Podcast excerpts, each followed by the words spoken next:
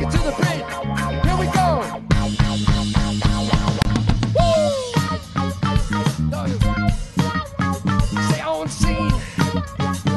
Machine. Hey, hey, I got mine. Don't worry about it. No, no. Yeah. Machine.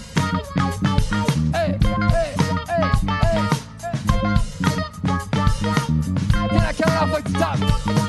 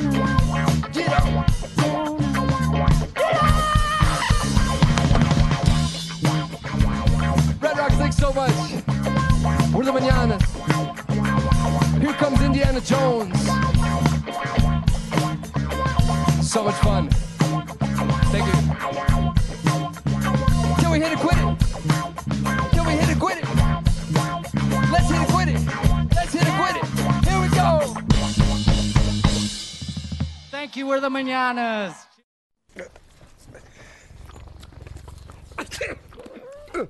If you love me enough to tolerate my perfect little pets and all their glorious dander, then of course you'll visit nhtsa.gov slash the right seat to make sure I'm in the right car seat.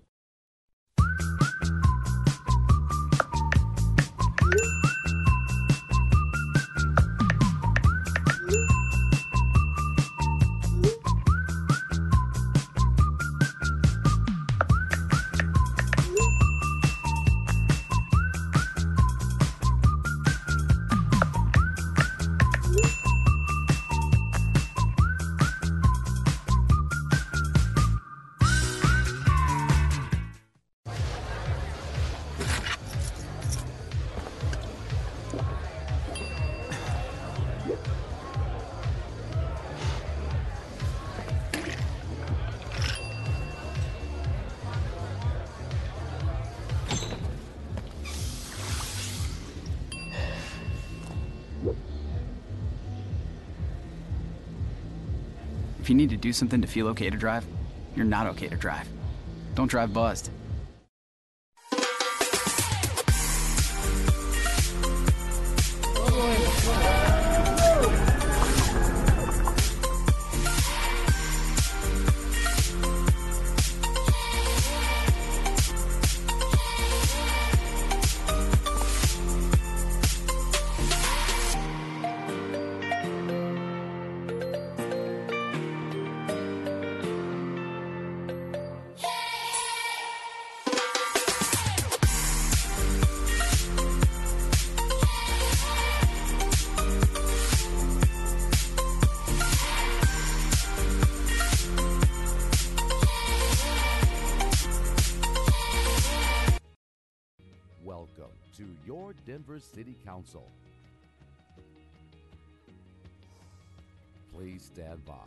Full coverage of your Denver City Council begins now.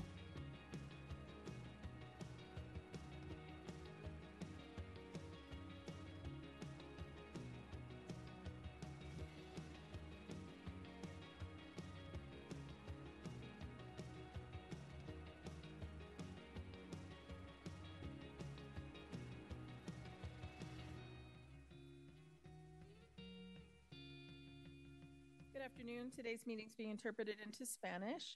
Uh, Sam or Alejandro, uh, would you please introduce yourself and let our viewers know uh, how to enable translation on their devices? Yes, thank you for having us.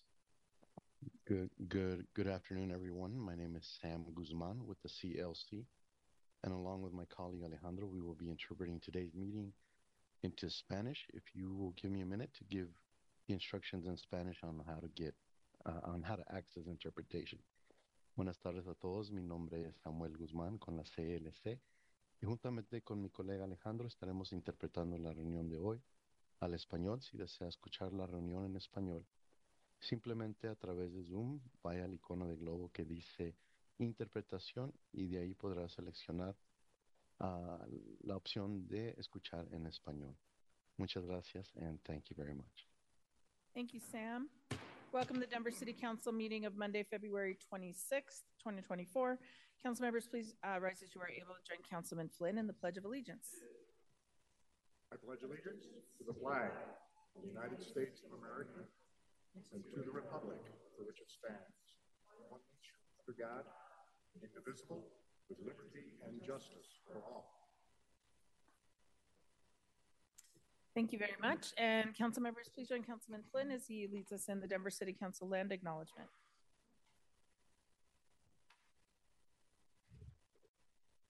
The Denver City Council honors and acknowledges that the land on which we reside is the traditional territory of the Ute, Cheyenne, and Arapaho peoples. We also recognize the 48 contemporary tribal nations that are historically tied to the lands that make up the state of Colorado. We honor elders, past, present, and future, and those who have stewarded this land throughout generations.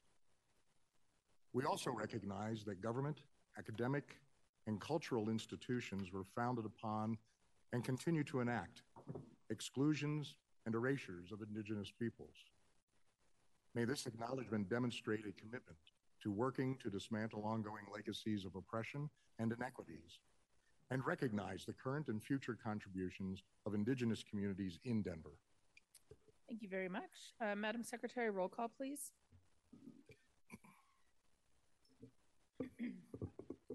Alvidrez. Here. Flynn. Here. Gilmore. Here. Gonzales Gutierrez. Here. Hinds. Here. Kashmann. Here. Lewis. Present. Parady. Here. Romero Campbell. Here. Sandoval. Here. Sawyer. Here. Watson. Here. Madam President. Here. 13 members present. 13 members present. Council has a quorum. Approval of the minutes. Are there any corrections to the minutes of February 20th? Seeing none, the minutes stand approved. Council announcements. Are there any announcements today?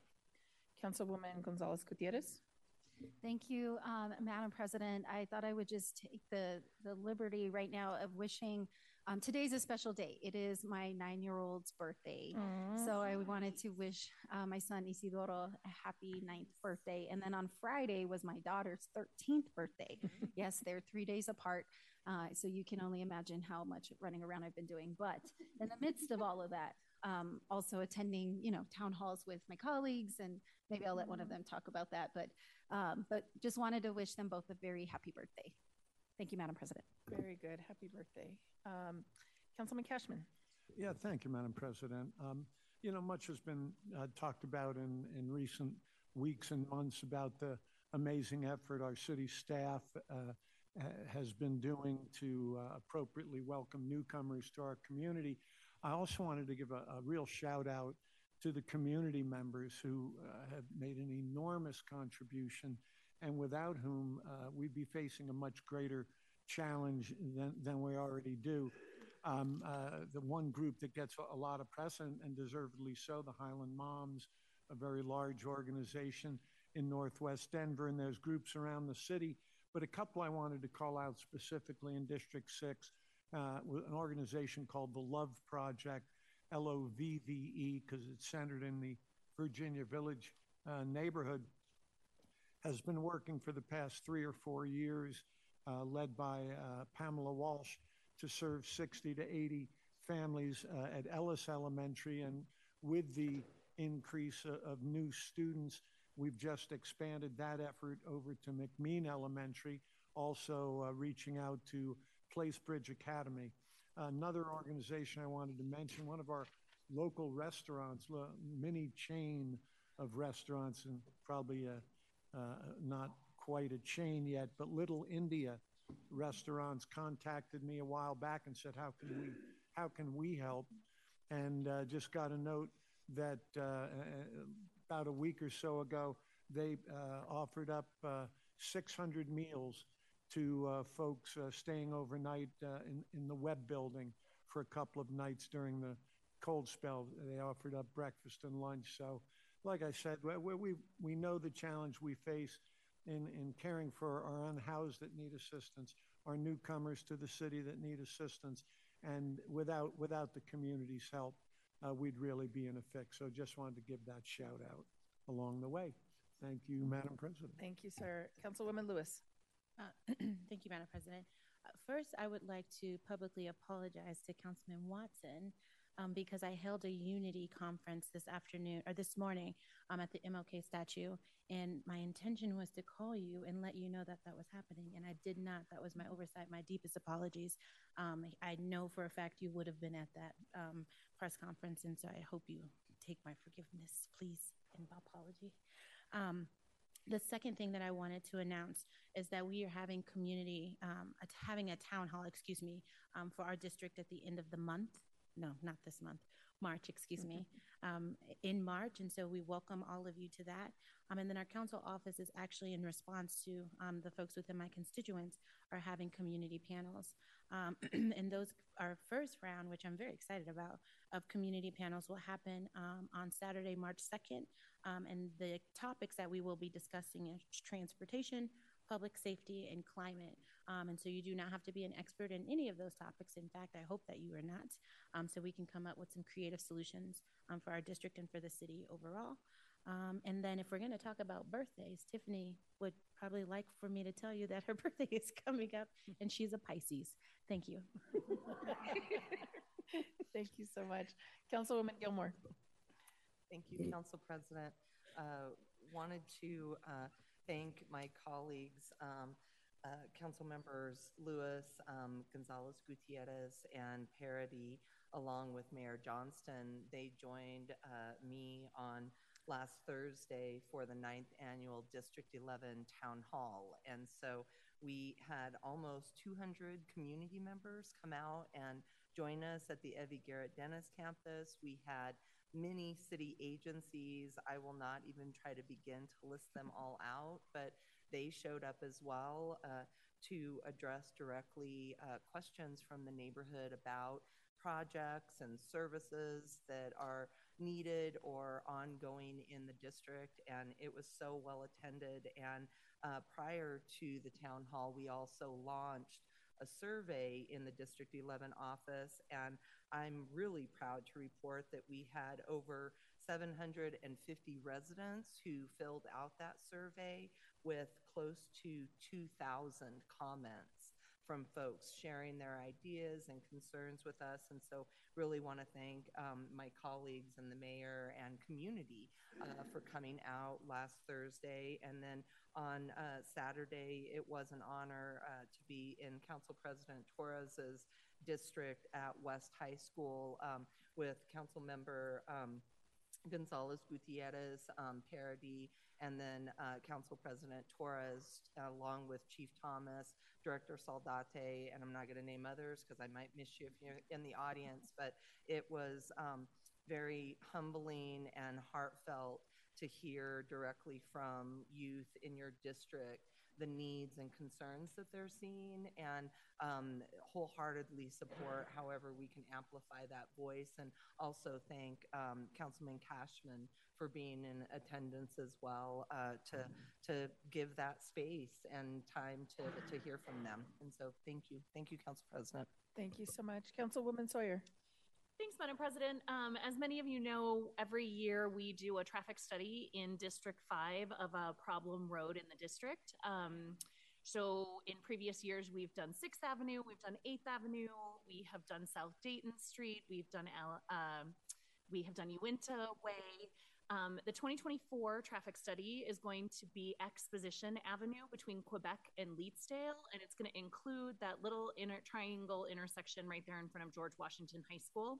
Um, we do a community survey every year to um, hear from our constituents what their areas of concerns are, and that Leetsdale and Monaco intersection is the number one um, flagged intersection in our district um, for traffic concerns. Uh, so we're really looking forward to that. And the first community meeting is going to be tomorrow night online. Uh, you can find out more information and sign up for it by going to our social media at Denver Council 5. Um, we hope to see everyone there. And there's also a community survey. Um, we always start by asking community to identify um, the locations along the corridor that they see the largest challenges um, and flag that for us so that our traffic engineering firm knows where to do the traffic counts, um, amongst other things. So uh, please um, find out more about where to take that survey. Join us tomorrow night, 6 p.m. on Zoom for our first exposition traffic study meeting. Thanks so much. Thank you. Councilman Watson. Uh, thank you, Council President. And I'd like to say to Councilmember Lewis, thank you so much um, for um, holding that press conference and for a lot of folks, um, maybe uh, in community who may not be aware of why um, that press conference was necessary. Uh, there was, and, and I can't even use the term vandalism of the MLK statue. It was abs- absolute hate uh, that has been demonstrated throughout our communities and demonstrated against people of color.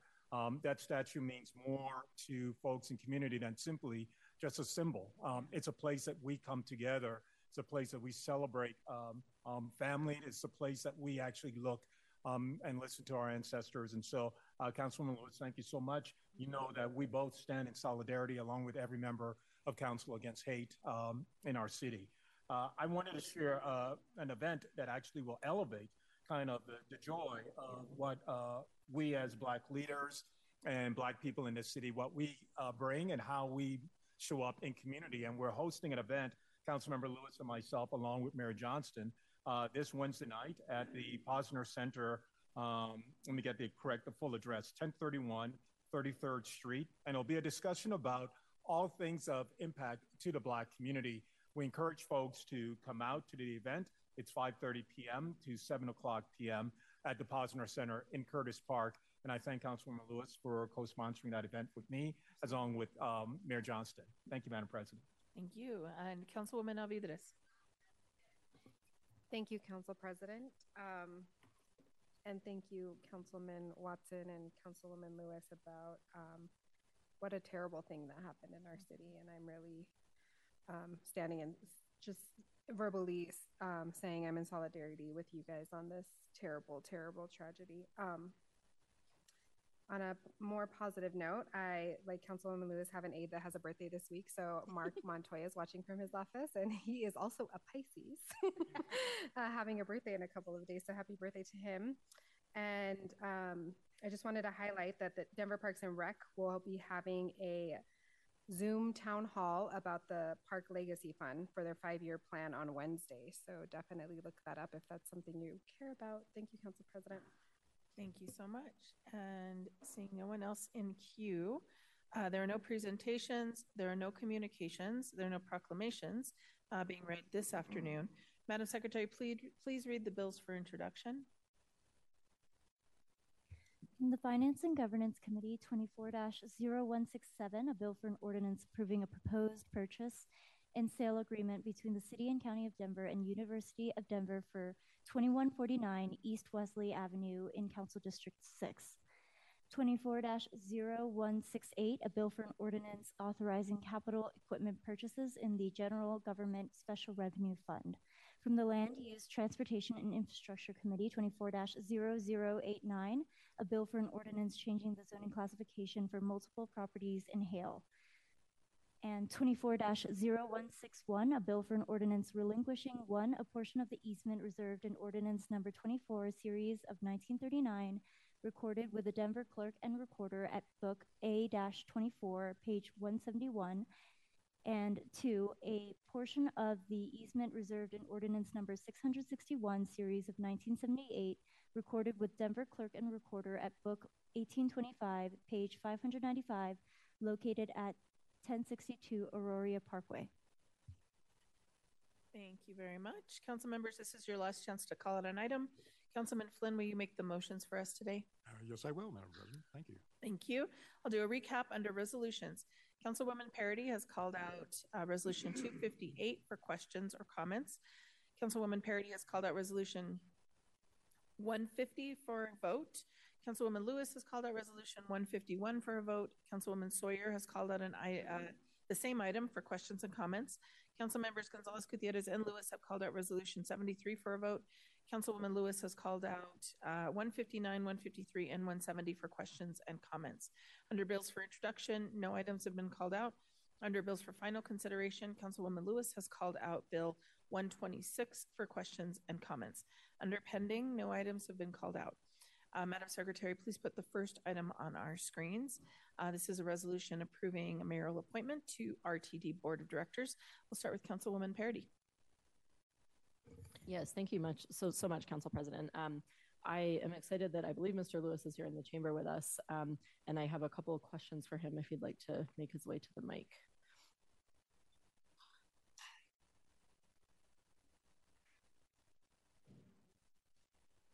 Thank you. Yeah, no, Can thank you. hear me? Looks like we can.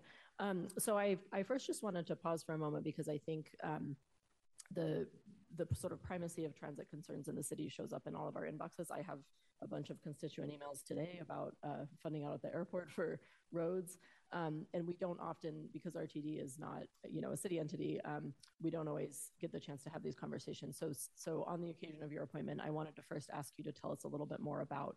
Um, your very your vast expertise in this area and also um, what you have in mind for the remainder of the term that you're filling which is a limited period of time but um, but i know you'll be ready to run with that ball so that's the first question Sure. Um, so my name is Jamie Lewis. Um, I work for the Colorado Cross Disability Coalition, which is a statewide organization that represents people with disabilities, and we represent and protect their civil rights.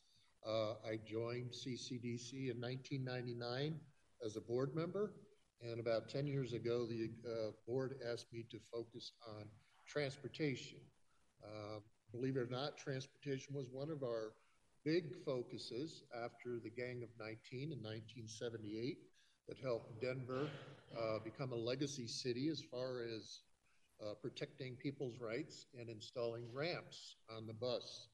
Uh, so I belong to a plethora of organizations, including Denver Streets Partnership, the Alliance to Improve Transportation, Dr. Cog, uh, DRMAC.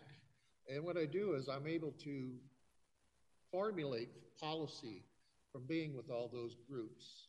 Uh, so when the vacancy came up for District A, which was vacated by Kate Williams, unfortunately because of health issues, uh, the mayor asked uh, if I would take that position for 10 months, and I agreed.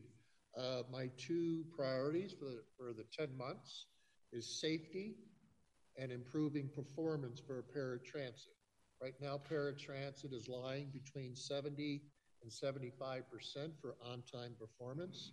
The national average is 92 to 94%. Safety is one of the biggest uh, obstacles for RTD to grow. And we not only need safety for our riders, but we also need safety for our drivers. RTD currently has a problem retaining drivers. They have no problem hiring them, but they have a hard time retaining them because of safety issues. Uh, so that's kind of like my elevator speech. I want to thank all those council people that reached out to me and had coffee or talked to me on Zoom. We had great conversations, and I'm here to answer any questions that you might have. And I apologize for those who can't see me over there. uh, Thank you, Mr. Lewis. thank you.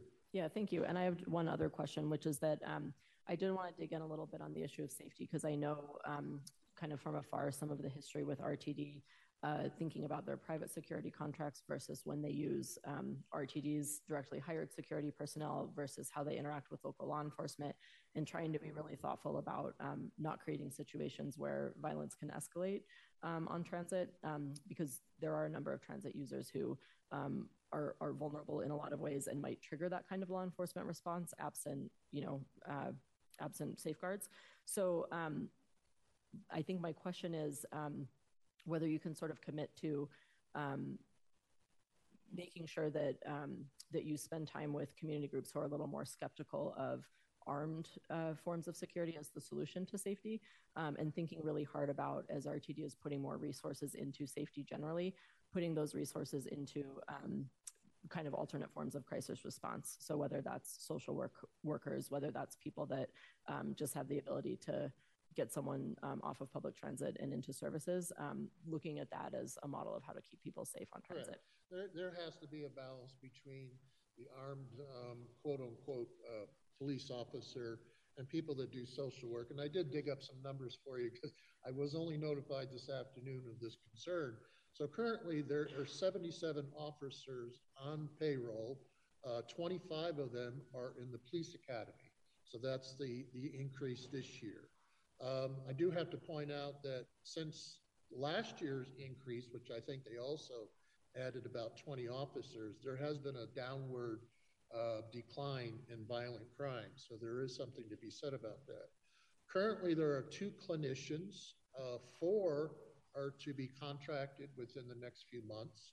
So that would bring it up to six clinicians. Now, a clinician is a person who enters the bus and kind of monitors the bus for the bus driver. They kind of go to and from the front of the bus to find out if there's any issues that are happening, and they're they're kind of like more of a, a friendly approach uh, to tell the person, no, you cannot smoke that, or you know, your behavior is not uh, in line with what RTD expects of a of a rider, and they'll help them exit the bus and then possibly give them um, direction or services. The other uh, type of person is a homeless outreach uh, coordinator. Unfortunately, we only have one right now, and there will be five contracted in the next month. So I agree with you. I think there has to be a balance. So I think my my reaction to that was be let's see how this works and then do a review at the end of the year. And because there will be an addition of these clinicians and homeless outreach people, and uh, like I said, there is a decline in uh, uh, conflicts uh, with the extra officers officers that were added in 2023. Thank you so much for that. And that was all my questions, Madam President. Great, thank you. Councilman Hinds. Uh, thank you, Madam President. Uh, Mr. Lewis, it's great to see you here. Um, uh, I am also a member of the Colorado Cross Disability Coalition, and you and I have worked together many times on on legislation. Um, but this isn't your first experience as uh, as an elected member, is it?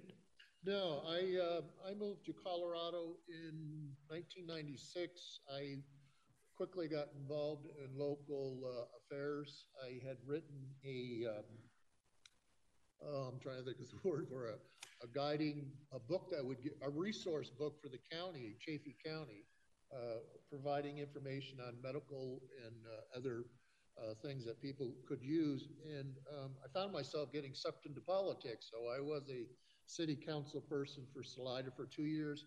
And then two years later, I was the mayor of Salida. So I have a little bit of experience there. Well, um, I'm so glad that you've been sucked in um, uh, to all of us suckers who are elected officials. So, um, I, and I, I just want to, I just want to thank you for your measured approaches uh, to um, to access and uh, to make sure that we have uh, transportation uh, for everyone, including people with disabilities. Our role in government is to make sure that we provide access for all, not those convenient to to to represent. So.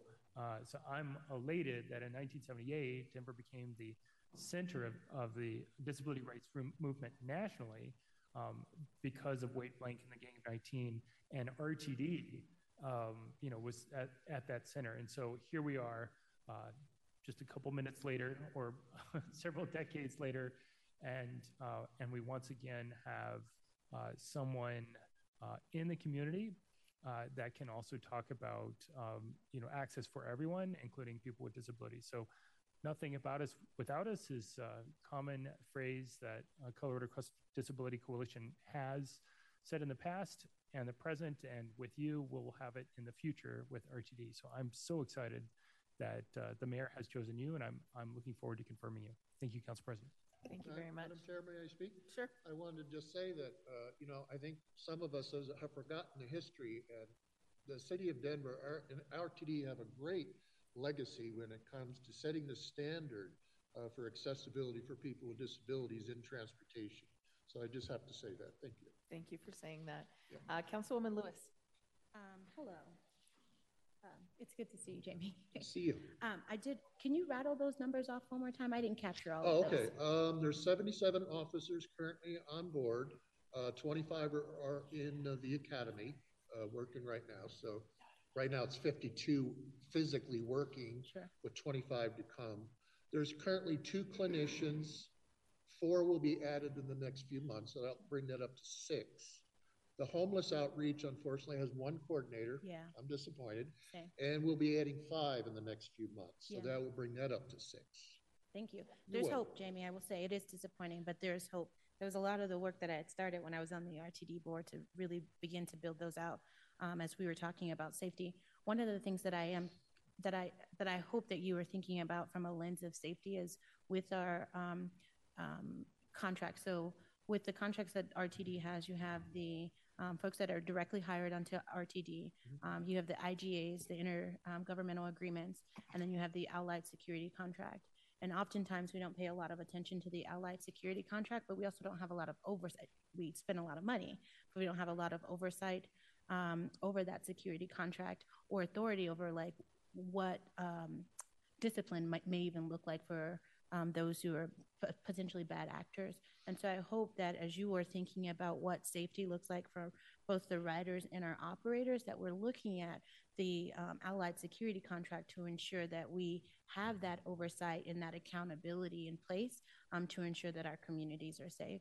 Um, that's a comment. I probably don't have any questions because we, you and I have talked, and I asked you all the questions um, privately. But I also, um, what I heard oftentimes with our, our RTD operators um, was that there were concerns around safety. But quite frankly, it's a position that um, previously you were able to take care of a family on, and you're not really able to do that. It's it's grueling. You have to work really rough hours.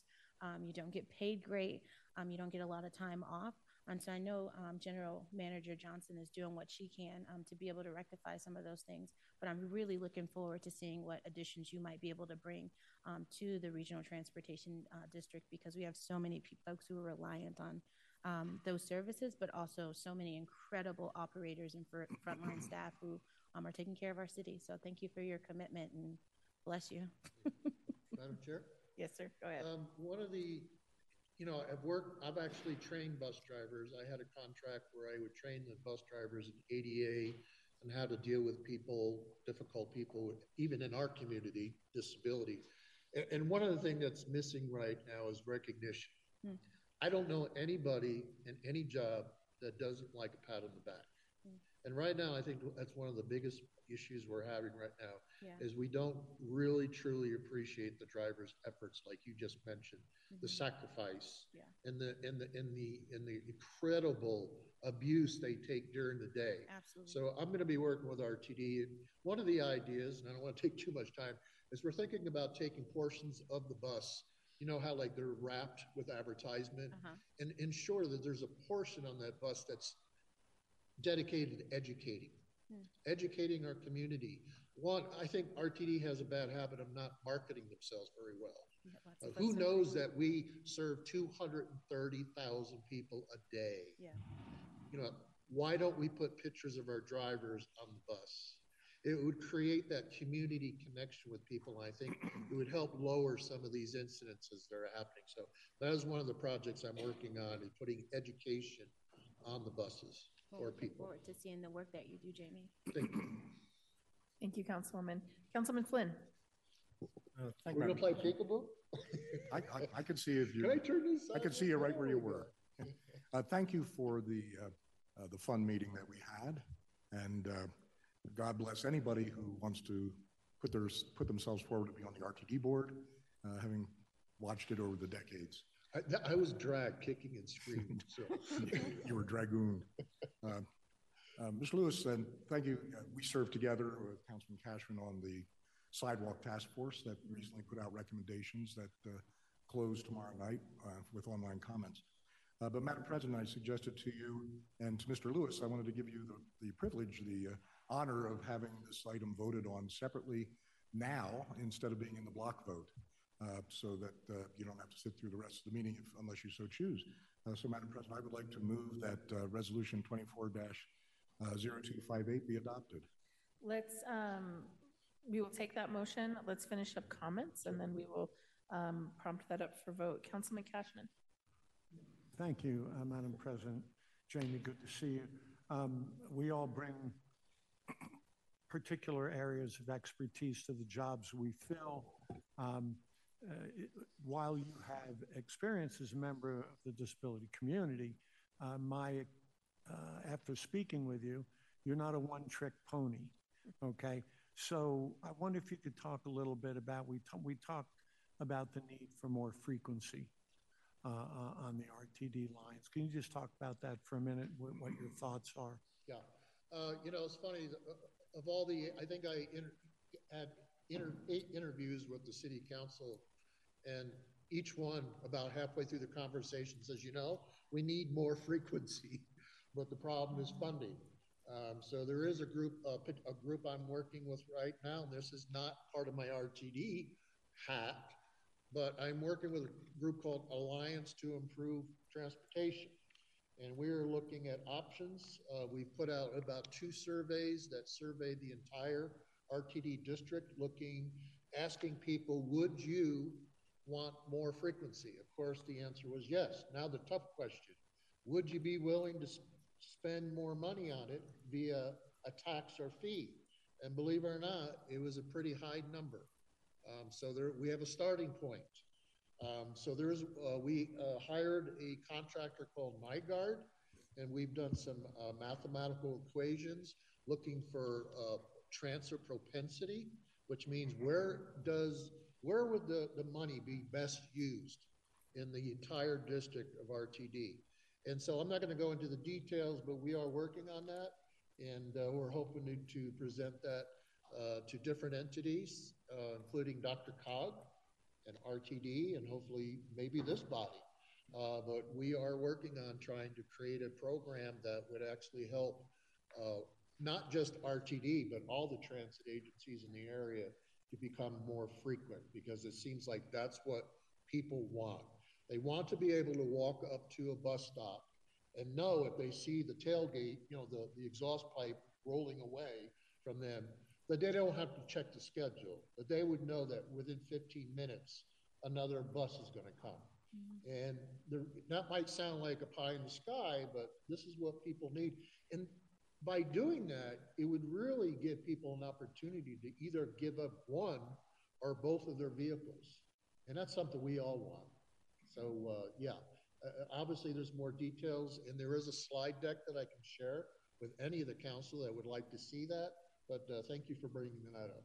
Thank you. And the last thing I wanted to ask, uh, Jamie, it's my understanding that you've accepted this uh, uh, nomination to fill the remaining months in Director Williams' uh, uh, term, Correct. but that you don't intend to run for the post when it's up for reelection. Is that correct? That is correct. Um, there are two gentlemen that had already announced that they were running for this position. Um, after having a conversation with the mayor, we thought that uh, we're trying to shy away from these uh, appointees and then getting the position. Um, I know there's a lot of grumbling that 30% of our state legislature is full of, of, appointees. So we were trying to avoid that conflict. So, yes, I did agree, and I did promise that I would not uh, run in November. Now, saying that, there is a reform bill out there that you are familiar with that the state legislature is thinking of switching the elected positions to appointed positions. I would keep myself open for that. Great. Thank you very much. Thank you. I look forward to supporting your nomination. Thank you, Madam President. Thank you, sir. Um, seeing no one else in queue, I just want to add my thanks uh, for throwing your hat in the ring uh, for for this appointment. And we, I have not, we have not since I've been on council um, had to to appoint in this way uh, to another uh, to another board like this. And so um, I appreciate you taking questions and being willing to have additional conversation with council members as we make this um, this selection and the value that I think uh, of an not just an elected member, but somebody dedicated to a region for RTD uh, brings, and not just being available to residents of that area, but also knowing uh, what some of the nuanced issues might come up in uh, Southeast Denver. Um, and I think you it, it covers other jurisdictions as well. So I appreciate that. And um, also didn't want the opportunity to go by where we didn't acknowledge Paul Rosenthal, who um, will be a colleague of yours on the RTD board. So thank you so much um, uh, for being here. And with that, I will, I've taken a motion, Councilman Flynn, seconded by Councilman Hinds. Um, Madam Secretary, please do roll call.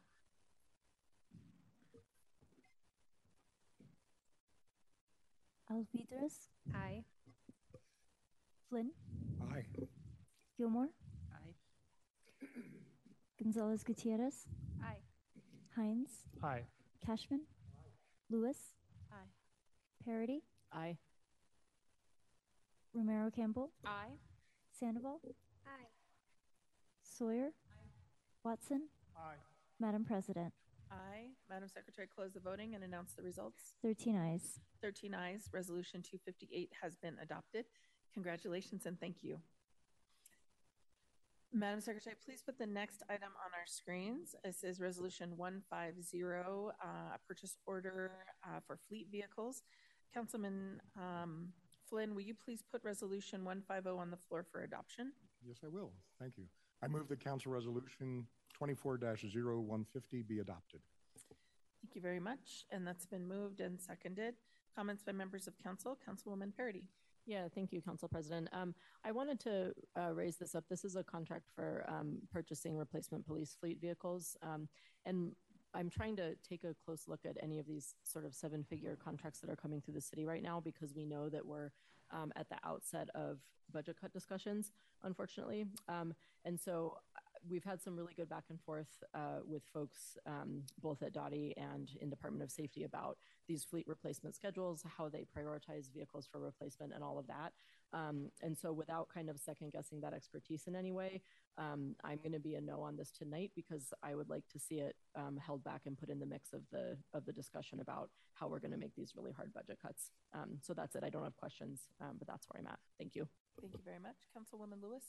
Yeah, I actually just have one question. I ask this question often is how what's the system that we have in place to determine at what cadence we are replacing our fleets? Great. Thank you so much. Thank you. Good afternoon. I'm Michelle Fuller, and I'm one of the uh, commanders for the Denver Police Department. One of the things I oversee is our fleet, and I also have some subject matter experts here as well to assist. Um, the one of the answers to that is the vehicles that we are asking for um, currently our current Denver police fleet, the Denver patrol vehicles. We are at about a 65 to 75 percent um, of them being classified as replacement vehicles. And replacement vehicles means these are vehicles that are way at the end of their life. They are um, hundreds of thousands of miles. We have some that have 150 to 170,000 on them, and they are way past warranty and costing upwards of uh, a million dollars a year just in in uh, critical maintenance. Um, the way that that would be ideal um, to handle replacement vehicles is that about every five years or 75,000 miles would be the ideal to get the most uh, bang for the buck and the most fiscally responsible to have those vehicles overturned. And certainly there's been some environmental factors from, you know, back with the Great Recession and COVID that slowed that. So that's why we are in the critical mass that we are now, because again, 65 to 70% of our current fleet is past that replacement cycle. So then we should anticipate that you all will probably be coming back again here soon. Um, if, if, if it's such a large percentage that are at the end of life? So, and I can have um, finance or speak to, we have this current one for this ask, and then I know we have um, fewer asks coming up in the next week or so as we've had to break that order up. The, the problem with that is that the manufacturer window only stays open for a short amount of time, and they only, uh, you have a time and a vehicle quantity issue. I didn't know that um, beforehand, that there wasn't a magic parking lot to get police vehicles. But if you have to put in that order in that time, and that time is now. Mm-hmm. In, the, and in fact, it closed, but they held it open for us um, just as a favor. But if we don't order vehicles now, even if we do order them now, we won't get them until January of next year. and they won't be ready to go uh, for a couple more months because we have to outfit them. If this doesn't pass, we will be in that same predicament, amplified again next year, and it will be about, so we won't have vehicles for about two years, and that fleet will continue to age. Got it. Thank you. Emily Locke, I'm the Legislation and Policy Director for the Department of Safety. And Council Member, I think um, in case there's a broader question behind this specific request, I just wanted to clarify as well. We have our partners with General Services, DOTI, and the Department of Finance here. Um, for citywide fleet replacement needs, there's a collaborative process that the agencies undertake together every year to be able to determine sort of what are the worst of the worst vehicles, what are our replacement needs, and then figure out what sort of budget can we allocate to that, and then how do we allocate that across all the city's needs. So I believe you can anticipate having some sort of um, comeback from the city every year in order to say, here's what we've identified, um, but that's going to vary based on the operational needs that the agencies identify together. Okay, and then one follow-up, it may not be for you, it may be for you, Commander. Um, you, you mentioned the percentage of vehicles that needed to be replaced, but we're looking at 23 currently.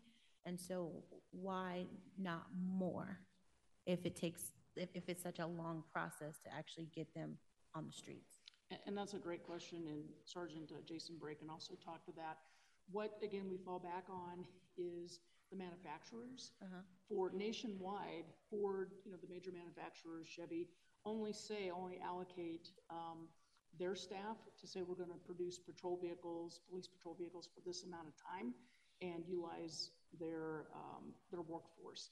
Then that cuts off. So they only say there's so many for everybody, for all the agencies. So then we have to allot for and ask for what we can also what get approved for, you know, through the long bill. And because of those lean years, Great Recession, COVID, um, that's why we are, are, a little bit behind. Um, because even then, we would only get approved either for none or for a handful. So that's why we're a little behind. And if you have anything to add, Sergeant. I'm Jason Brake, the Fleet Superintendent for the Denver Police Department. Um, One of the issues that comes up every time we go to order, and, and it happens for everyone who buys cars, is, like she said, there's an allotment of cars. That's why you're going to see three um, things come before City Council. N- None of the three, big three that make police cars could make enough cars for our need. So that's why we have three asks. Ford, Stellantis, which is Dodge, and GM. And so that's why we put them in three different orders, and that's why it's broken out like that, because that's all they could provide to us at that time. Okay. And then one more question. I, I don't drive, so this is really for my constituents more so than I. But it's my understanding that many people will drive their cars to like 200k. Why not? Why are we? Why do we cut off at 75? Like, what's does it? Does that increase maintenance? No, I'm just curious. Yeah, um, that's a good question. It's an industry standard um, for police vehicles because of the use and the um, amount of wear and tear that a police vehicle suffers. That within that five years and 75,000 miles, many major components of the vehicle are worn out, Oh. which causes a substantial risk to the motoring safety of everyone, not, not just the officer, but everybody we're driving around in, because you don't want the wheels falling off the police car at 70 miles an hour going to a call. So we have followed the industry standard, and it's followed by all major jurisdictions in the United States. Um, I work with people in NYPD and Michigan State Police, LAPD. Um, it's it's basically an industry standard. Okay, that's it. Thank you so much. Thank you. Councilman Flynn? Thank you, President. I'd like to ask Chief Thomas, uh, because when I read Emily's memo uh, last week, it uh, really came home to me that uh, these have real, these purchases have real implications on the street and service delivery. But what is the operational impact of having to use so many of the re- reserve vehicles, which are really vehicles that have outlived their, their useful life as we have defined it and would be replaced?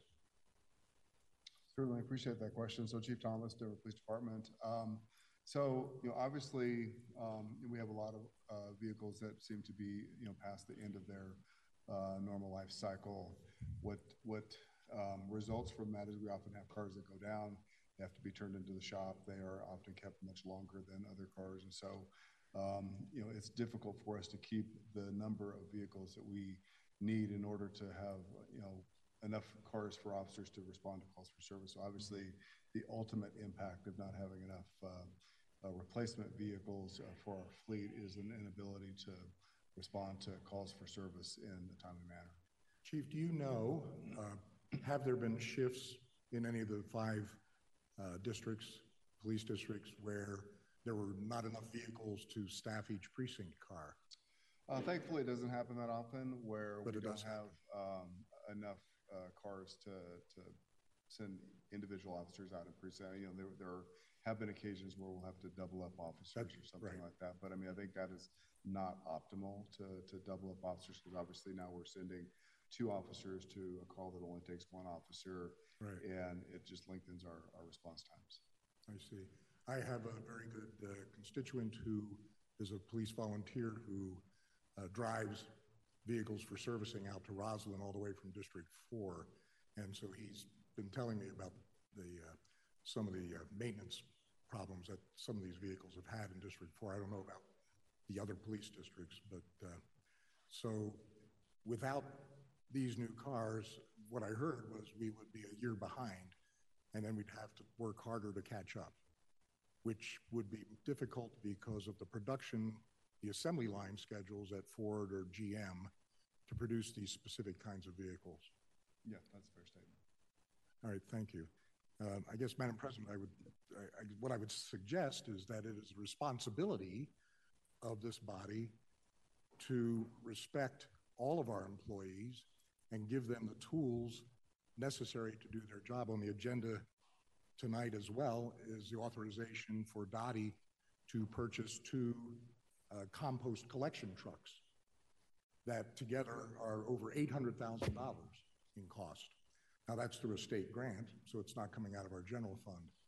But the fact is that we, we have an obligation and a responsibility to outfit our workforce, whether it's the trash solid waste collectors, whether it's uh, neighborhood inspectors or park rangers or firefighters or police officers with the equipment that is needed to do their job. So I intend to support this, and I hope that, uh, that my colleagues will continue to support this. Thank you, Madam President. Thank you, Councilman Watson. Uh, Thank you, Madam President. I have a kind of a finance question concerning, um, and thank you, Chief Thomas, for what you just shared. But I, I have a, a finance question specific to the uh, ongoing costs for maintenance. So who can speak to that? Um, we currently have older vehicles um, that obviously aren't um, performing at their highest level. Um, does, do you have a sense of what that actual ongoing cost for maintenance for um, leveraging or using these older vehicles in service? The total breakout cost for there are, there are over 1,500 items in the Denver Police Fleet, and I should mention that we manage the Denver Police Fleet, the Denver Sheriff's Department, the County Court Marshals, and the District Attorney's Office out at Fleet Management. So when I break out those costs, um, I have to kind of count those cars in there as well. But the high cost, um, the highest cost ratio is for patrol cars, as they're the highest usage and take the most wear and tear. Um, on average, we're well over a million dollars a year just in maintenance costs for those cars. Um, sometimes closer to three million. Um, we have done um, what they call cannibalizing. We take cars that are wrecked and we cannibalize as many parts as we possibly can off the car. And over the five years I've been here, we've saved over $3 million in taxpayer uh, money in cannibalizing, where we don't purchase, we call it cost diversion. Um, but um, that is when they, as they get older, that number just continues to rise. Because when we first start with the car, it's under warranty, things are covered by the manufacturer, we take it to the dealership, the only thing we lose is downtime. As they get older, we have to replace control arms, suspension, things like that that you really don't want to have to replace, quite honestly, uh, transmissions, engines. Then cost is exponential. Um, and as, as people know who've owned a car, um, as the car gets older and the costs get higher, there has to come that breaking point in your personal budget to go, this is a money pit, and I have to get out of it. And I'll be honest with you, as the fleet superintendent, we have a lot of money pits. Um, I try to be a very um, responsible fiscal steward of the taxpayer dollar. Um, and uh, at this point, we're in a very bad situation. It affects call response time to Chief Thomas's comment. Um, but we're also to the point where we can't find parts. Things are very expensive when we do find them. Um, it increases downtime. It increases labor for my technicians. Um, they, they're just very expensive to operate once they get past a certain age, and we are well past that.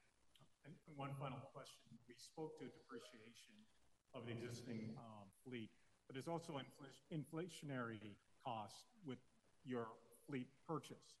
Um, so year over year, what would you say would be kind of your year over year kind of inflationary costs for um, purchasing vehicles? So, for example, you don't purchase this year.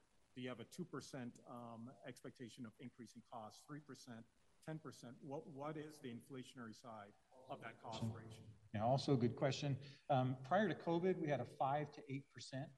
Um, COVID brought some challenges with uh, manufacturers even being able to acquire parts. So we have seen costs go up as high as 13% um, on some of the manufacturers. So um, we, uh, when I put together my prospectus, I look at uh, anywhere between 10 and 15% every year if things don't change um, basically in the world.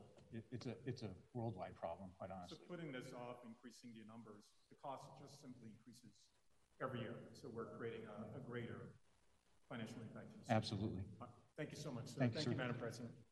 Thank you, Councilman Hinds. Thank you, Madam President. Um, don't don't go too far. Um, the question for you about um, so kind of t- started talking about maintenance. Um, are we current? Uh, do we uh, do we have? Um, does Denver have a full um, complement of fleet mechanics? Sorry, let's up here. Yeah, that's what I was like. Don't go Oh. far. Um, yes, sir, we do. We uh, finally got to 100% this year, um, and I'm just waiting for one uh, CSA employee for the back office. But other than that, we are at full complement. Got it. Because I uh, do seem to recall in years past where we didn't even have enough uh, mechanics, and so uh, part of the issue is that we couldn't, even if we had the parts, we couldn't get the parts back on the vehicles to get them back into service. That is correct. For two years, we ran at 56% staffing. Yeah. Uh, well, I'm so happy to hear that we're back up to uh, to 100%. Thank So you. are we. Thank you.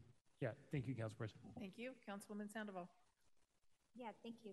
One question I have is, is the one million about a little bit over for a twenty twenty-four model, twenty twenty-five model, twenty twenty-two model? What do we get for, A little hard of hearing. I'm so sorry. for the one million dollars, what year model do we get? Is this like a twenty-three model, twenty-four Brand new, these will be 24s.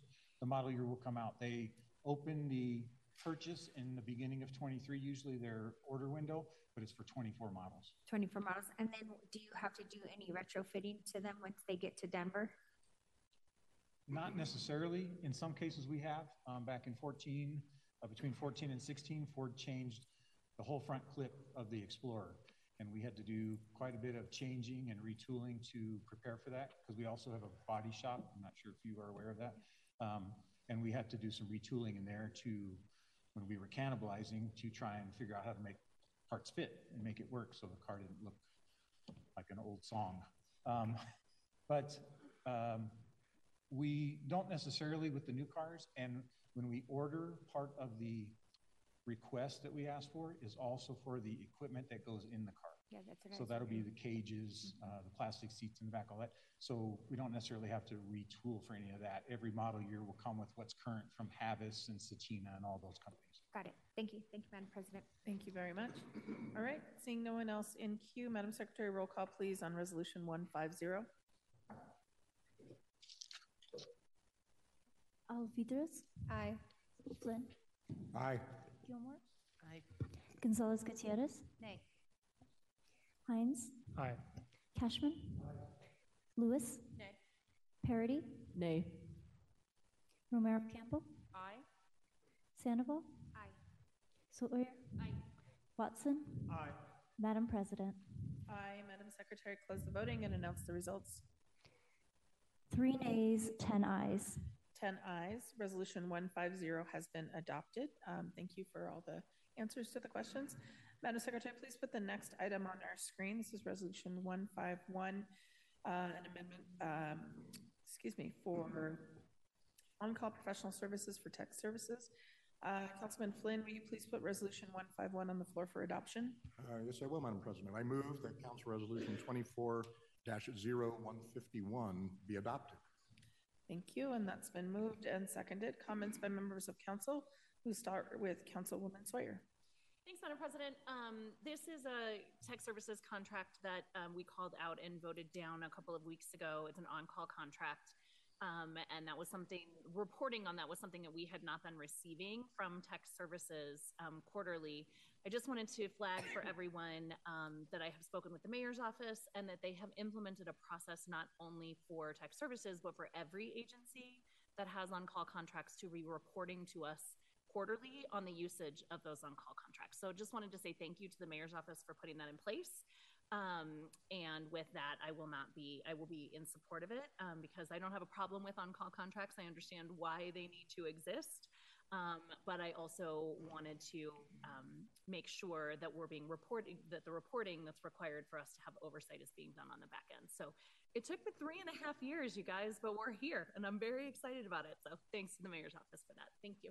Thank you. Councilwoman Lewis. I, I actually did have just a few questions about this contract. Um, as an on con, as an on-call contract, I'm so sorry, excuse me. Um, let me pull up my notes here. So why is this an on-call, on-call contract? How are these services provided um, by this con- contract different than the ones provided by our city tech services? Yes, so my name is Reed Roebuck. I'm the Lifecycle Management Program Manager within Technology Services. So this is an on-call contract to uh, provide specialized skills that Technology Services needs to support the projects that we have within the organization. So again, you kind of trailed off. Sorry, it's uh, to support the projects that we have within Technology Services with specialized skills that we need to support those.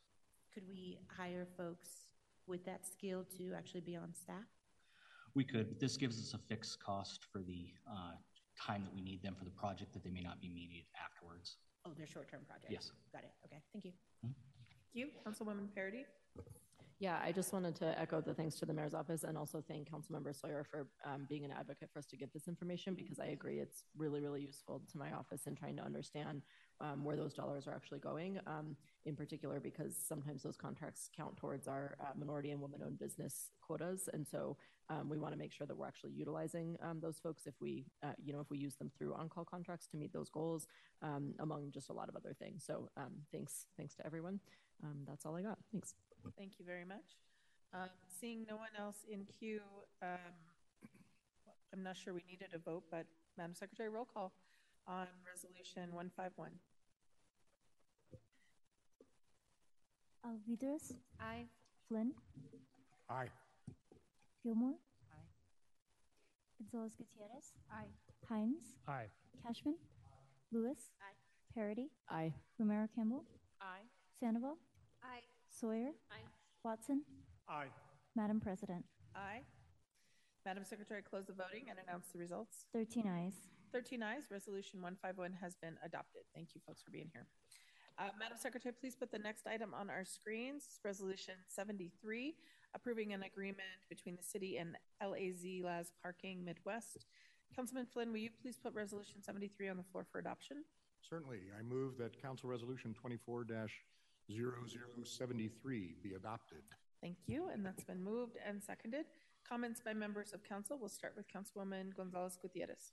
Thank you, Madam President. Uh, I I have had a couple conversations uh, over the last week. I appreciate um, DDPHE getting back to us on some of the questions that we had around what um, the, the use of the parking is going to be for, um, and, and that was very helpful. Um, but some other concerns have arisen, and I'm hoping that I don't think anybody's here tonight to necessarily answer questions, but I did want to just put these out there as concerns that have been flagged um, with regards to um, uh, how the contractor um, LAZ or LAZ is is handling um, the, its employees. Uh, and and I think that that is um, a big question that I have around um, you know making sure that the collective bargaining agreement is being honored um, in their contracts and and that they are working with the union because I've I've heard some flags raised around what is happening there and what is that communication because it's my understanding that CBA is is shared or was shared during the RFP process.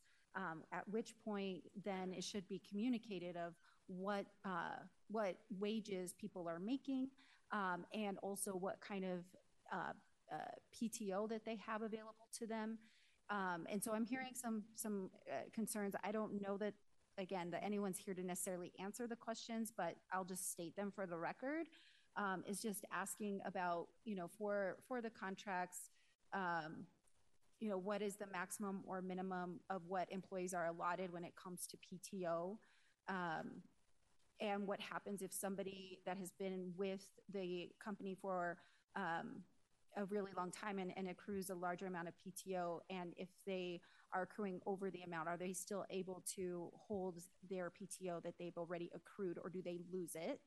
Um, and then the other questions that I have are around the minimum starting pay for folks. Um, is my understanding that it's uh, it says um, actually I'm not sure exactly what it says in this contract, but I think there's a concern that the the hour hourly wage, if it is $22 an hour, um, that there are people who are more senior employees that um, are having to take a pay cut so that they are coming into compliance with that um, $22 an hour wage for incoming employees. And so, you know, that's taking a hit for folks at least any, anywhere between, you know, 73 cents an hour and in really egregious cases up to, I think, $10 an hour.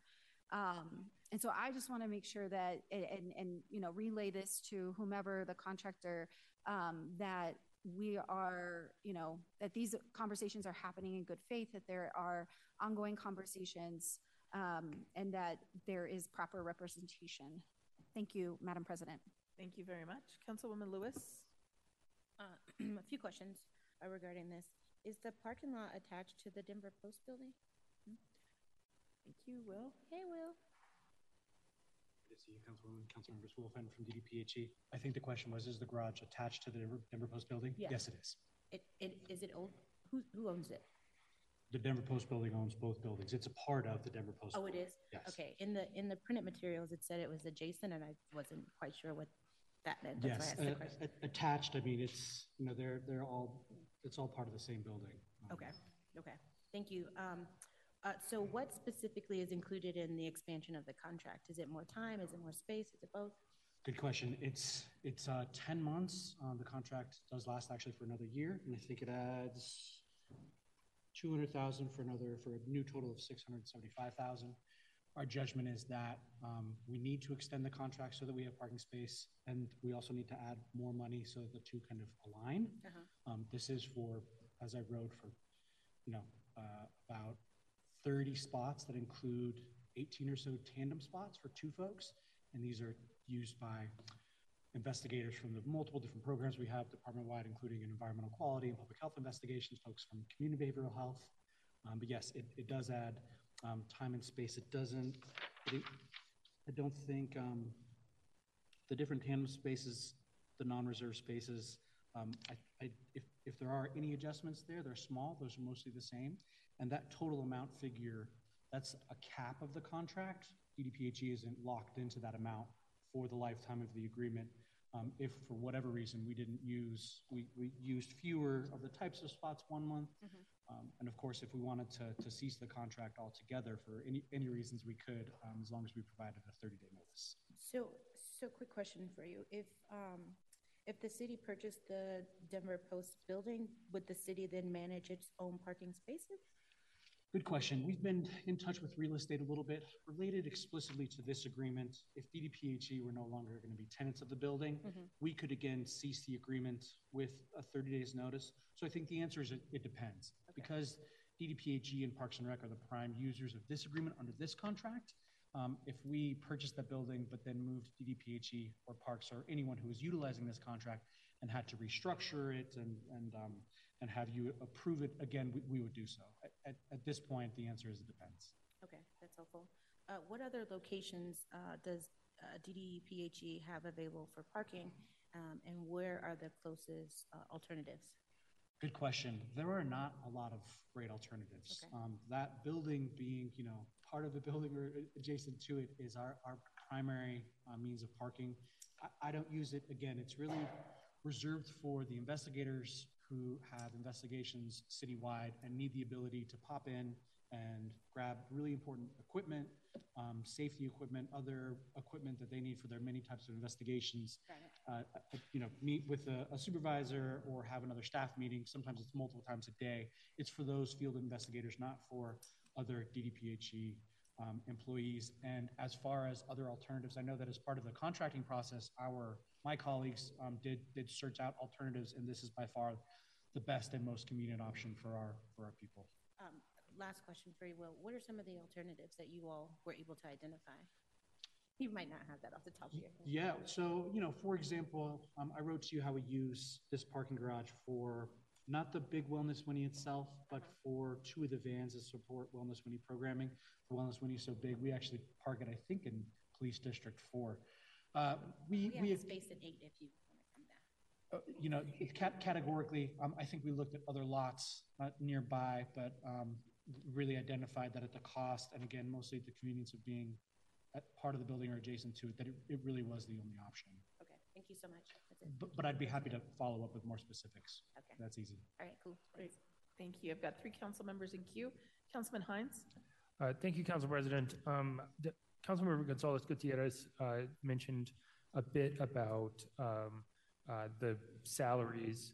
Uh, I I haven't had the opportunity yet to connect with Laz about, uh, about this particular uh, contract. I will just give uh, a demonstrative example. Um, Council Bill 24-22, we just passed through uh, council on January 29th and um, and that was uh, another contract with Laz Parking. And on slide eight, um, it did say current employees making an average of twenty two fifty an hour will receive a raise to twenty nine dollars per hour. And so I used that as a determinant um, uh, on my vote, and uh, and so I'm, I'm just using that as an uh, just a demonstrative example that. Um, I hope that we have the conversation, and uh, and it's just a misunderstanding. But um, uh, I just thought I'd share to extend what Councilmember Gonzales Gutierrez said. Thank you, Council President. Thank you. Councilman Flynn? Uh, Thank you, Madam President. I don't know if uh, True Apodaca from SEIU would be available to uh, address a question that I had about this. Uh, They rep- you represent, you have a collective bargaining agreement uh, that with uh, ABM out at the airport for uh, the parking there, and that's transitioning to LAZ in February when the CBA expires, and you would negotiate a new one with, with uh, LAZ.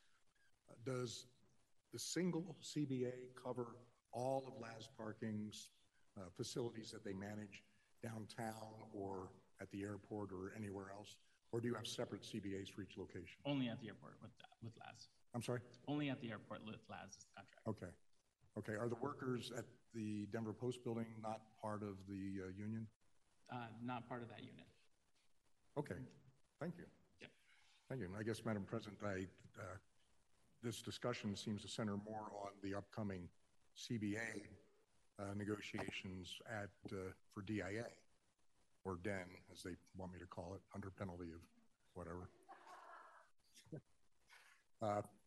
But this contract, we are not contracting with LAZ to manage a city facility.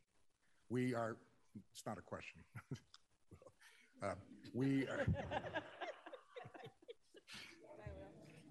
we, uh, what we're doing here is we're prepaying our annual parking in that building. And uh, uh, to the prior question about the, the parking in that building, because I used to park there when it was uh, Rocky Mountain News and Denver Post, there are actually two separate garages in the building. I think it's a total of 600 spaces, 600 plus, according to our briefings on the, the sa- purchase and sale agreement. And uh, the uh, Denver Post uh, used to park in the underground, which is accessible off of Broadway, and the Rocky parked in an entrance above ground uh, that was accessible off Cleveland Place. And so by approving this uh, agreement, we are paying our parking bill for the coming year. If we don't approve it, we have to find, as you outlined just a little earlier, we have to find another parking place for all of these employees. So, uh, Madam President, I suggest to, to you and the colleagues that, that this needs to be approved, and we will monitor and assure that, uh, that a fair outcome uh, results with the negotiations at DIA. Thank you. Thank you, sir. Councilman Watson. And I just had an overarching question, Will, and this is a question for you. So do you mind coming forward? Um, so my question, since there was a lot of discussion on, on the contracts, and I know now we have even gone over to Den um, discussing that, so I'm, I'm going to leave that aside and go directly back to the parking garage down here. If um, you and your team um, contract for services, um, do you normally dictate the rate of which the contractor compensate their your the, the, the employees? No. You don't. No, no, I, no, we don't. Um, I would kind of share something that my colleagues in the city attorney's office pointed out to me, kind of peripheral to this. Um, just that we memorialize within the contract through an amendment, um, just that the contractor comply with Denver wage laws, which was something that existed in code, of course, before this agreement, but um, as part of memorializing and putting it in the contract, they acknowledge their awareness of several different employment wage issues, um, which we appreciate and just kind of good faith in putting that in the agreement. But no, we are not we are not involved in any of those conversations or transaction between the employee and the employers. Uh, thank you, Will. Thank you, Madam President. Thank you. Councilwoman Alvidrez. One last question, just to wrap up. So this contract is approving us to rent parking spaces through the end of the year?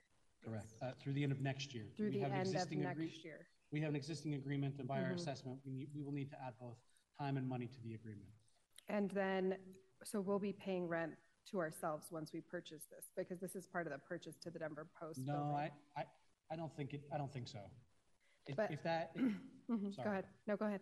If we sell the building Mhm. and that impacts the agreement, we would have to amend it or uh, You mean if we buy the and- building? Right, yes, sorry. If, if we buy the Denver Post building and we have to change this agreement, we would amend it or terminate it and get another one. We wouldn't there- therefore be paying ourselves rent. Mm-hmm. So we could cancel this at no cost, it with Correct. thirty days notice? Okay. Through simply giving 30 days notice, even without cause, we can cancel this, we can terminate this agreement. Okay, thank you. Thank you. Great. Thank you, Will. Thanks. Um, It's been moved and seconded. Um, Madam Secretary, roll call, please, on Resolution 73. Alvidrez. Aye. Flynn. Aye. Gilmore. Aye. Gonzales Gutierrez. Aye. Hinds. Aye. Kashmann. Aye. Lewis. Aye. Parady. Aye. Romero Campbell. Aye. Sandoval. Aye. Sawyer. Aye. Watson. Aye. Madam President. Aye. Madam Secretary, close the voting and announce the results. 13 ayes. 13 ayes, Resolution 73 has been adopted. And just a um, time check for my colleagues, we've got a couple other items coming out, and we've got 16 minutes in this session, so just be timely um, unless uh, we need, otherwise we move this to the 5:30 session for final vote um, and to finish up questions and comments. Uh, Madam Secretary, please put the next item on our screens, Resolution 159. This is a, an uh, amendment with the Colorado uh, Health Network. Councilwoman Lewis, please go ahead with your questions on Resolution 159. Oh, um, thank you for this, for funding this. Oh. And, and I will say this is a block, I think, of 159, 153, and 170. Okay. Go ahead. Uh, so we can, we can skip, uh, zero in- uh, for the sake of time. I just, I just thought it was really important that we, um, had, uh, Councilman, or Councilwoman Parady and I did a proclamation, um, for Eighth Day, and I just was very excited to see this, these dollars, um, allocated, um, for this cause. Oh, So that's it. Oh, okay. Yeah. Thank you so much. Yeah. Um, do you want to call up the other ones, or is that the same comment for? Tell me what we got. We got zero one seven zero. Absolutely. Was that- 159, 153, and 170. I, I can, we can do them individually if you'd like. Um, no, we can do it. One five three star. Just very excited to see the star program um, getting additional dollars, such a benefit to our community. Um, thank you, Councilwoman Parady. And then what was the last one? 170. One seven zero. Uh, accessible shuttle service for Red Rocks. Oh, I have to say something about this. Thank Okay. you so much. Um, so I'm really excited to see accessible shuttle service for uh, to Red Rock to Red Rocks, um, and uh, want to see this continue to expand. And also would have to take the opportunity to talk about the connector in Montbello and hope that we can continue to expand on that service as well because it's absolutely beneficial to our community. Love it. That is all. Have a great day. Thank y'all. you. Didn't mean to Pressure. put pressure. I felt like I was playing bingo. I appreciate it. Um, and they didn't see anyone else come into queue. Um, let's see. 170, I think was in that. We have 126. And that is uh, questions and comments. Um, Councilwoman Lewis, um, or Madam Secretary, will you please put up um, Bill, Bill 126 for question and comment? And this is the RTD Eco Pass. And we'll go to Councilwoman Lewis with her questions or comments. Yeah, so so I um, had a question about this about the uh, uh, percentage of folks who work for Den who had access to eco passes, and I learned that it's about 33% of the employees who have access to eco passes. And so I just wanted to just like make a public commitment that we figure out how we can expand to make sure that the folks who work for Den um, have access to eco passes and can take public transit because it's important to me. That is all. 100%. Yeah. Uh, Kevin, not sure if you wanted to comment on that one at all, or you could also comment, you'll just take back the comment to Jen. That's who sent me that number. Sure thing. Uh, Good afternoon, Kevin Forget, Manager for Legislative Affairs at uh, the airport. Um, Appreciate your comment. Happy to uh, provide any additional information, but we agree that, you know, uh, getting um, access to the airport is important, and we're going to continue to to work on that. Thanks, Kevin. Yeah. Appreciate your email Absolutely. follow-up. Thank you. Great. Thank you so much. Councilwoman Parady. Um, Kevin, I'm so sorry. Come back. Thank you. Um, I just had a follow-up question on this. Is there a reason why we couldn't um, actually require concessionaires to offer um, these items to their employees as a term of Den's contract with the concessionaire rather than just doing it as kind of an incentive? So um, 100% of the concessionaires are offering the Ah. the um, RTD pass. So the 33% was just was more at large all um, employers. So the um, for with concessionaires it is 100%. And I do believe Brandon Sowers, who has more information on the concession, may be online, so he can certainly answer that. But with with the concessionaires, it's 100%. Okay. Um, and uh, so is that because we require that of them or is that just something that they've, they've taken up voluntarily within the category of concessionaires? We've worked it into their contracts, the concession agreements. Okay, so I think the question, the question of interest then would be um, working into agreements with more of the employers out at the airport. Um, and I don't have a follow-up question about that, but I'm interested in that, and would- uh, in that and would love to talk more about it. Thank you. Thank you. Thank you very much.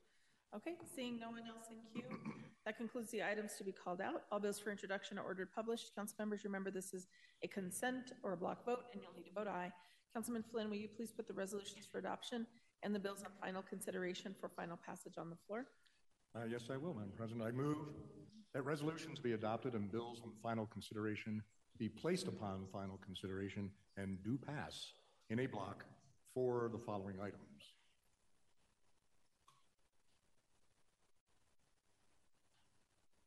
All series of 24.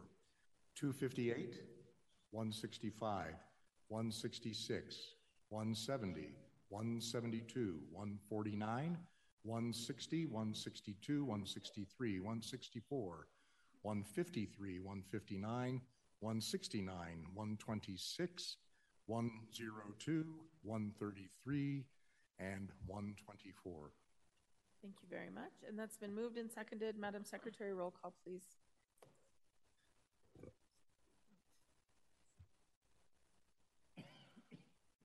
Alvidrez. Aye. Flynn. Aye. Gilmore. Aye. Gonzales Gutierrez. Aye. Hinds. Aye. Kashmann. Lewis. Aye. Parady. Aye. Romero Campbell. Aye. Sandoval. Aye. Sawyer. Aye. Watson. Aye. Madam President. Aye. Madam Secretary, close the voting and announce the results. 13 ayes. 13 ayes, resolutions have been adopted, and the bills have been placed upon final consideration and do pass. Tonight, there are no public hearings. If there are no objections from members from council, we will recess until 5:30 PM before reconvening the regular meeting. Council will provide a half-hour general public comment session to hear from the public on city matters, except for those scheduled for a legally required public hearing. General public comment session will begin at 5 o'clock.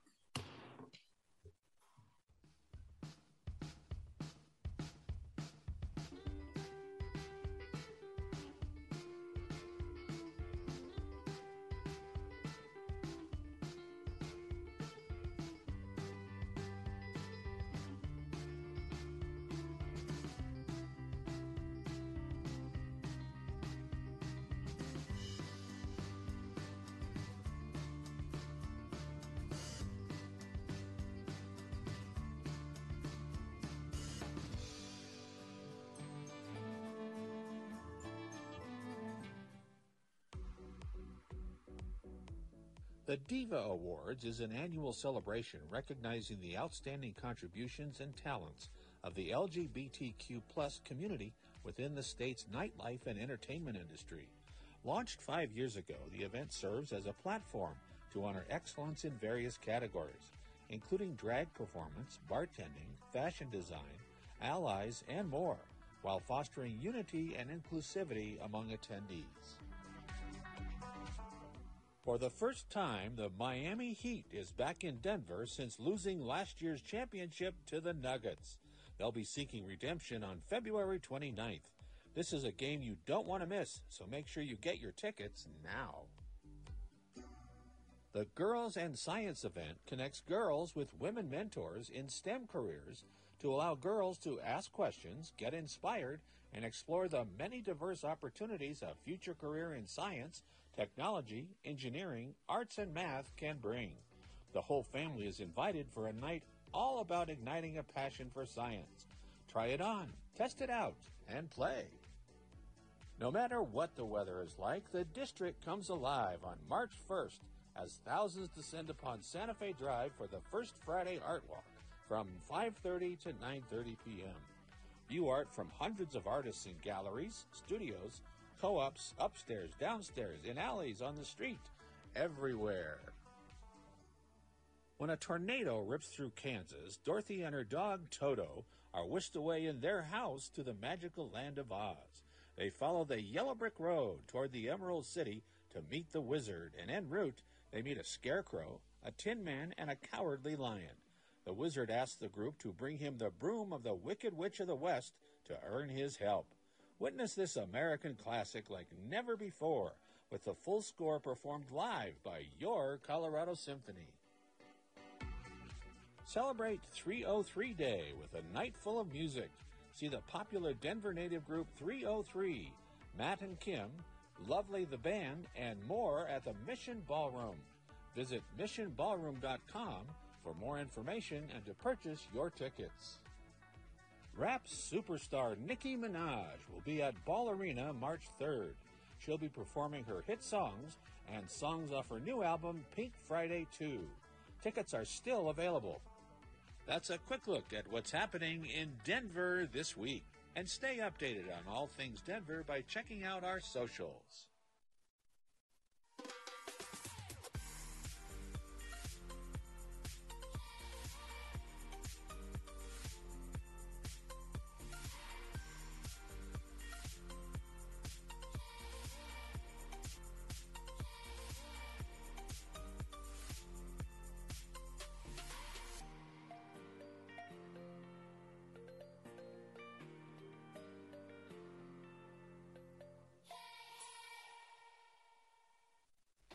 Clearing sidewalks after snowstorms helps ensure the safety and mobility of our entire community. This is important especially for senior citizens and people with disabilities. What's inconvenient to you could be dangerous or even life threatening to them. Be sure to shovel your entire sidewalk. A wheelchair needs a minimum of 36 inches to pass. And if your property has a curb ramp, be sure to clear that entirely as well. Residents and businesses alike need to help make our community safe and accessible for all. Reach new heights with Elevating Denver, the monthly program dedicated to the people, events, and services in the Mile High City. In February on Elevating Denver, get mortified with teenage angst from an adult lens. March 4th. Sign up begins at 11 a.m. on this Friday, March 1st, and we look forward to seeing you again. Uh, please stay with us for the council meeting, which will start immediately.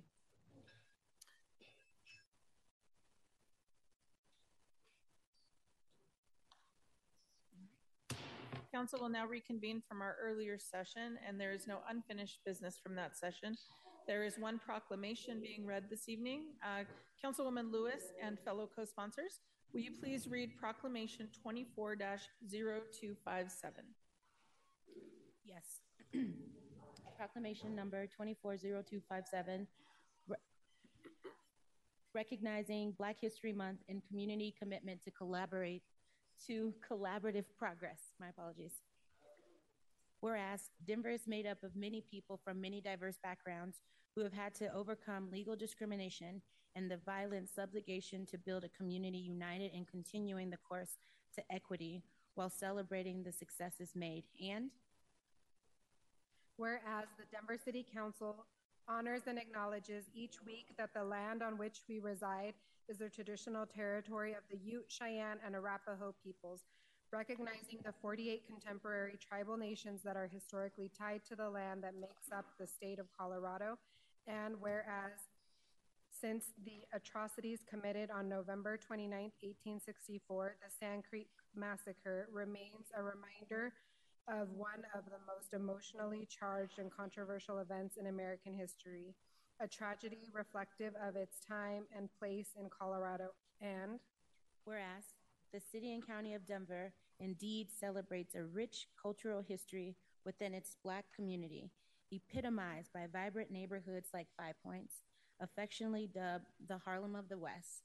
It is essential to acknowledge the profound harm inflicted upon Black individuals throughout the city's history.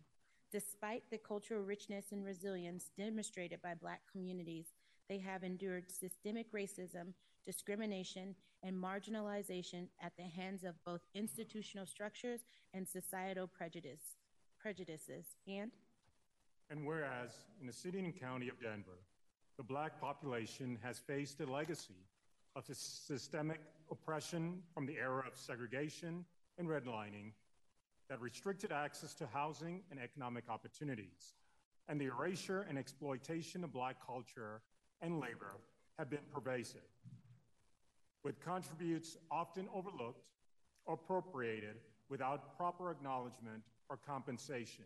And Whereas the city of city and county of Denver recognizes our difficult history with the Ku Klux Klan, who had a powerful presence from our state house to Denver City Council chambers in shaping early discriminatory policy in our city's foundations.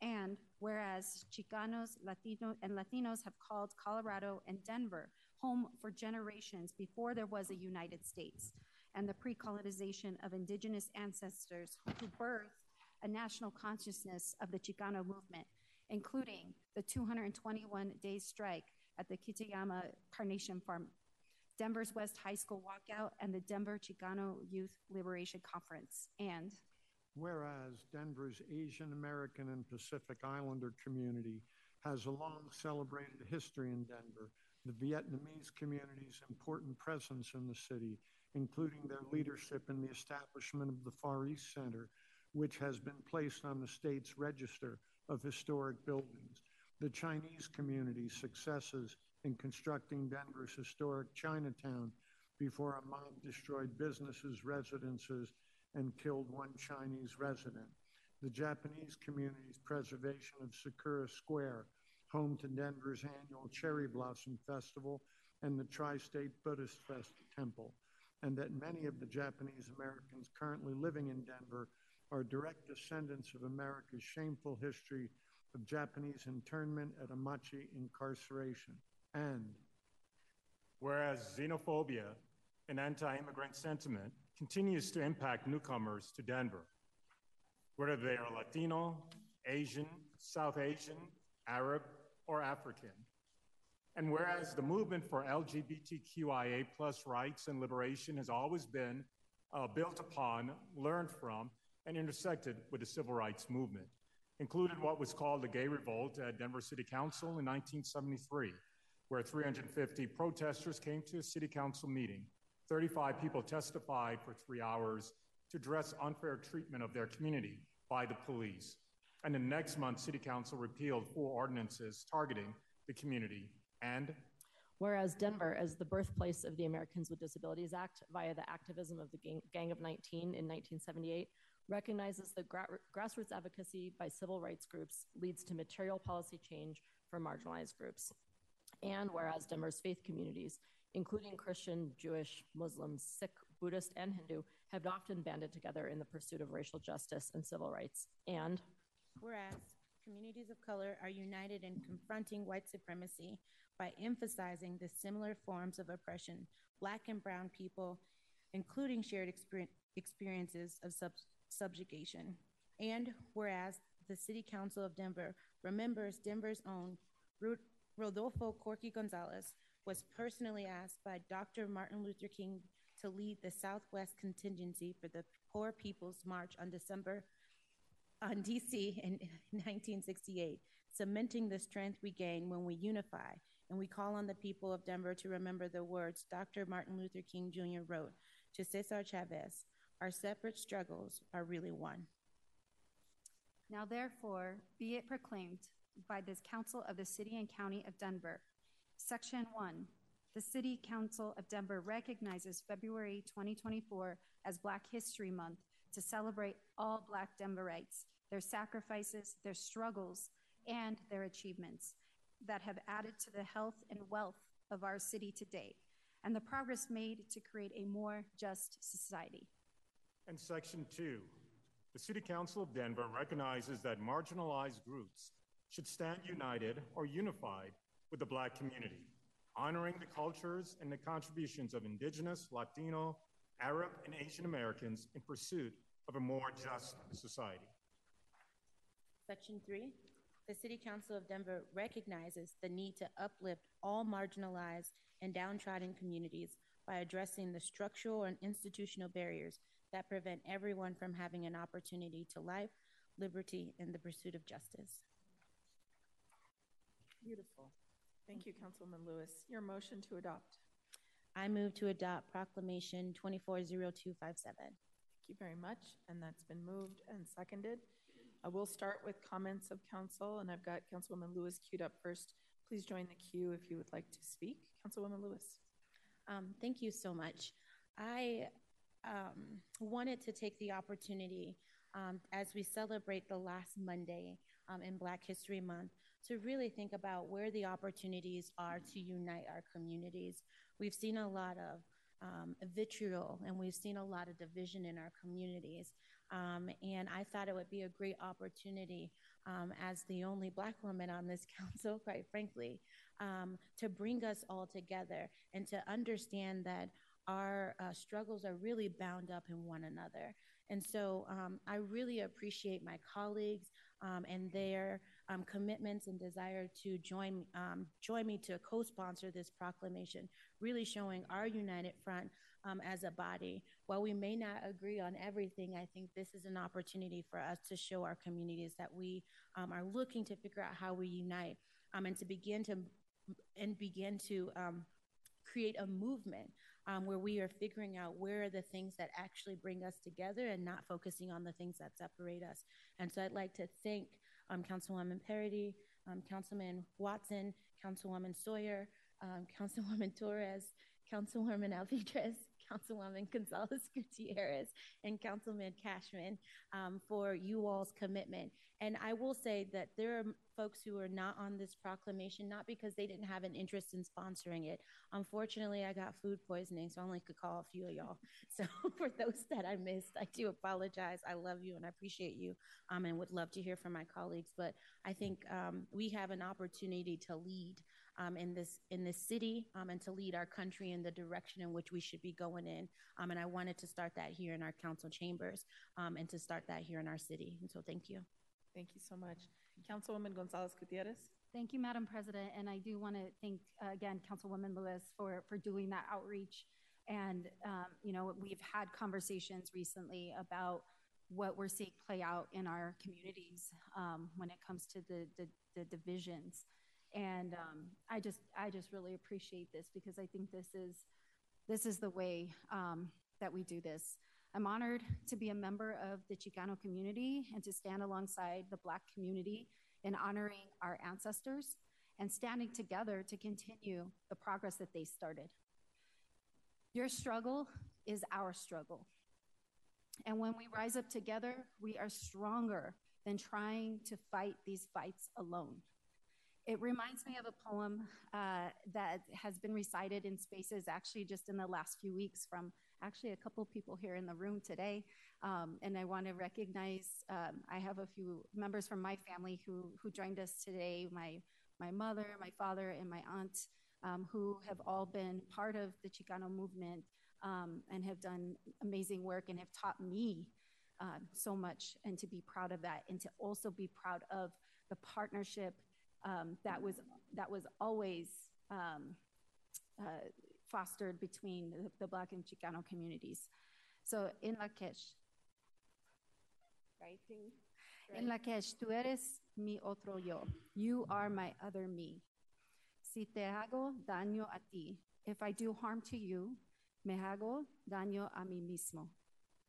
I do harm to myself. Si te amo y respeto, if I love and respect you, me amo y respeto yo. I love and respect myself. By Luis Valdez. Thank you, Madam President. Thank you so much. Councilman Watson. Thank you, Madam President. Um, I think the, the power in this proclamation and the power in the opportunity of folks speaking to each other about unity, speaking to each other about the opportunities to come together um, is important.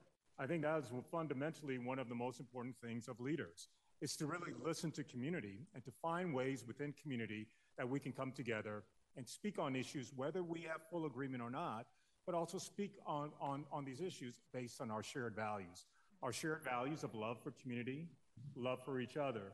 And I know within this council, I am greatly honored to serve with Councilwoman uh, Shontel Lewis. Uh, Councilwoman Lewis and I go way back. Um, we've known each other for a very long time, and I do appreciate in all of these moments, as we've sat here as the only two black folks on this council, um, we have made sure that our disagreements, uh, if we have any on policy, do not change the impact and love that we have for each other and the love that we have for working collaboratively in community together.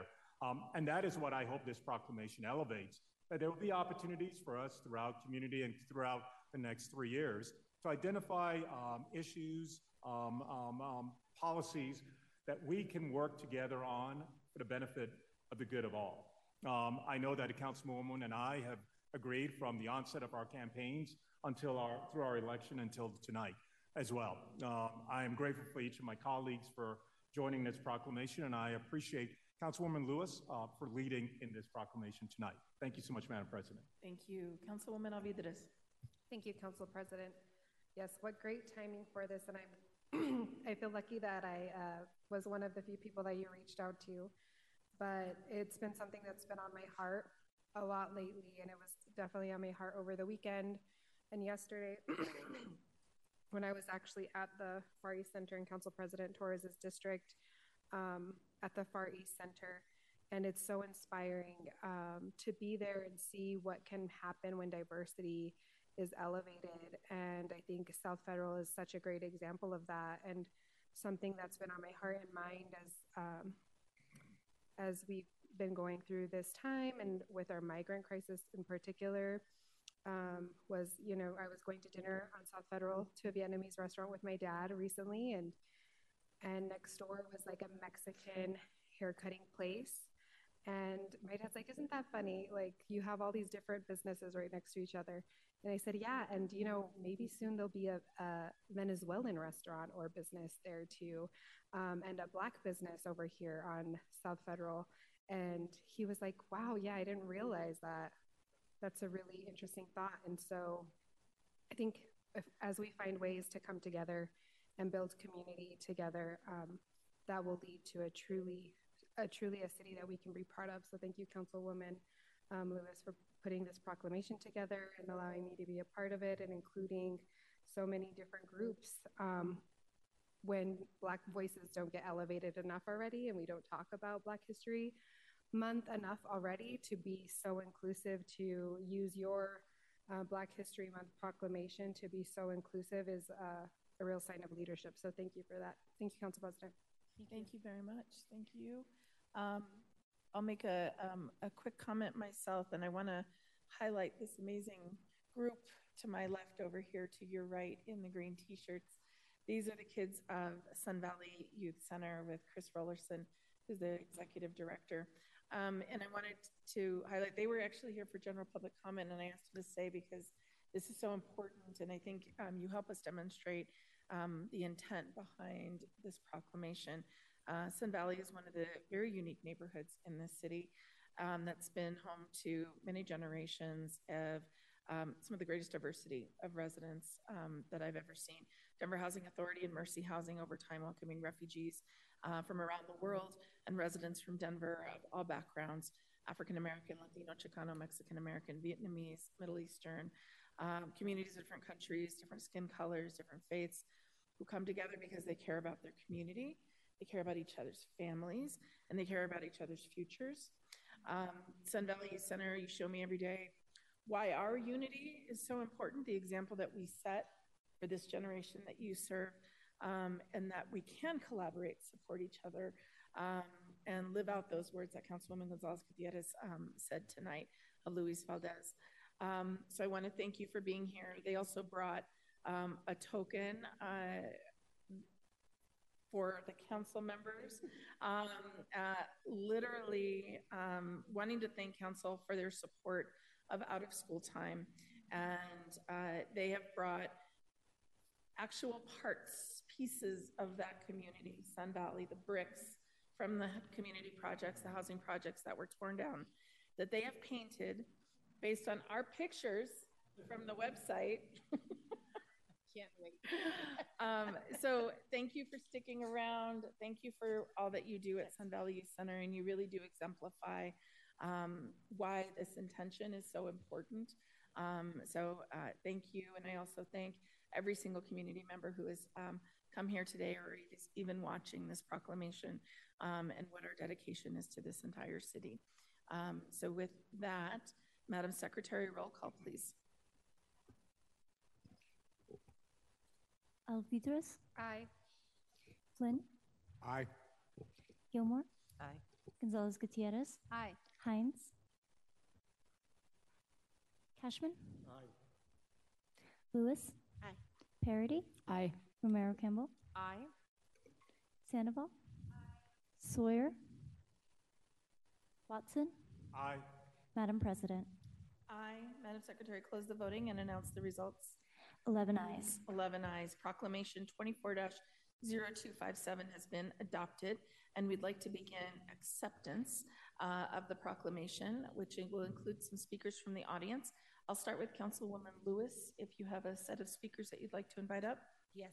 Um, I'd like to call up a few people um, to accept this proclamation. So we have some folks who are accepting the proclamation on behalf of um, the Brother Jeff Cultural Center. Um, we'd also like to call up our auntie, Anita Gonzalez. She doesn't know she's our auntie today. I'd like to call up my other auntie, um, uh, Pam Richard. Um, I'd love for you to also accept this proclamation. Uh, Pastor uh, Terrence Hughes, I was going to say Pastor D. Carol Carter, who's a represent, representative from our youth, um, the Honorable Ayante Anderson, and um, Median Holmes. If you all could come up. Don't all rush at once. Oh, did I miss you, Ronnie? I sure did. I'm sorry, Ronnie. Um, and uh, Deron Turner. My bad. My apologies. Miss Nita. Miss Nita. Please, please go ahead. Don't be shy. Come on. Okay. Yeah. I'm not shy. I'm right here. yeah, do you mind if I walk up? This is. I'm sorry. I need to go first. I got to go bake. I got orders tomorrow. Um, whatever you bring us. my name is Pamela Richard. I am a Denver and Colorado native. I grew up in Five Points, like original Five Points, when Five Points was Five Points, when, when it was for Harlem of the West. Um, the city came in and did eminent domain on my grandmother's house at 2825 Tremont. It was across the street from Duncan's men's store. She had a big picture window. I used to look at that picture window, and I used to see the sharpest dressed black men ever. They'd have on the colors, just bright fluorescent colors. Um, later on, when her house, we lost the house, we moved across the boulevard. That's what it was called then. We moved over by the Dahlia, and her house is still there now. I currently reside in Montbello. Um, I went to all Denver public schools. I went to Mitchell. I went to originally Whittier, Mitchell. Um, my mother put us into Kunsmiller because she wanted to do voluntary busing. When they became real busing, I went to University Park out by, out by DU. And then I went to Kunsmiller. I went to Hill.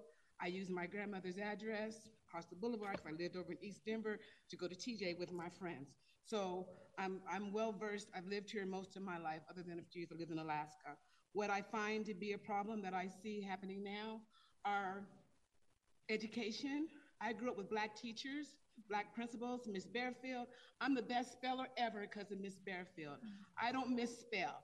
Um, lack of black teachers. I think the education system no black teachers, no black, not, not enough black teachers, not enough black administrators. Um, representation matters. We need people that look like us so that we know what we're supposed to be doing. Um, housing. I, I, bought my house um, 20 years ago. I wanted to buy another house five years ago, and I would have to sell myself to be able to buy a new house. I can't buy a house here in Denver, so I'm, I, I am where I am, and I'm fine with that. But that should not be like that. Should not be where you can't you can't you can't move around. You can't go anywhere else. Um, I don't want to say I'm stuck, but I'm getting older now. I don't want to work 70 hours a week to pay for a house. So I am, I am where I am. Um, I just think that, again, like the educational system, the businesses, um, the lack of support. Everyone gets support except Black people.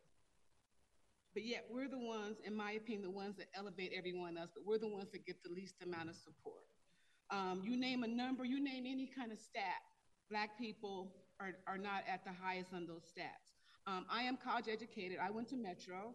I have an MBA. I went I went to UNC, so I know about education. Education was stressed in my family, but I also had a family and people. When we lived in Five Points, it was community. People would say, "Aren't you Helen's granddaughter? Why are you over here? What are you? Aren't you Irma Jean's daughter? What are you doing over here?" I, I where I live right now, I know four neighbors. I don't know their kids. I don't. I don't. I've never felt that sense of community since that time. Um, so I would just encourage you to do more about helping us get businesses. I am a business owner. I own Miss Peabody Southern Tea Cakes, um, which I got to go bake in a few minutes. But I struggle. I struggle, and and I'm and I'm not stupid. I know how to find resources, and I know how to find things. But there's not enough things for me to find. There's not enough. I can't afford to lease a building. To, to I can't afford to have a brick and mortar, you know, because there's just I just can't afford it. And it's not just me. I can't afford it. I, um, like I said, the housing, the education. So I just wish that there's something that you can do to help us elevate us economically. Um, I read a quote today where a woman was saying that she lives in Atlanta and she flies first class. And she never ever gets questioned about flying first class in Atlanta because other people are used to seeing black people have what they have and live where they live. That doesn't happen here. So let us all be able to fly in first class. Thank you. Thank you. Thank you. Good evening. Buenas tardes. It's, I never thought, let me, let me begin. I'm probably one of a few of us in the room that is a lot older than others in the room.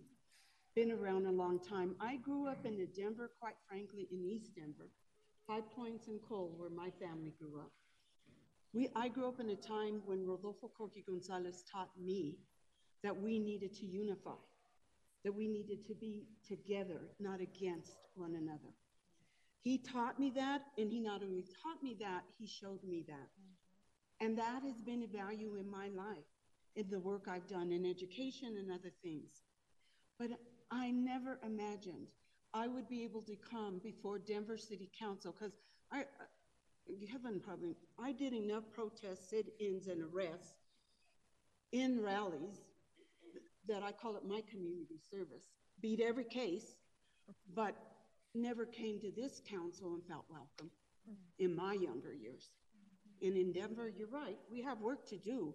But what I never imagined that we would have the type of leadership on city council we have today. Thank you very much for that proclamation. It inspires me to continue the work. See, there's not retirement in my language or in our people's language. You don't retire.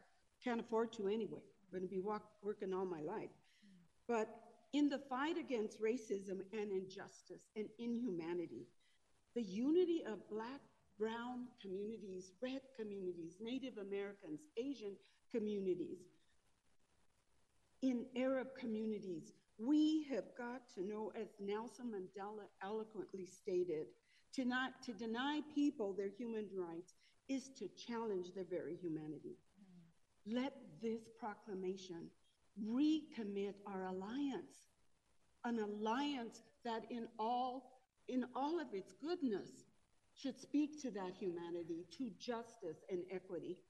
Those values I was taught I was taught even though we had 30% of the population, doesn't mean that you, tr- that you lead the same way, that you lead oppressively.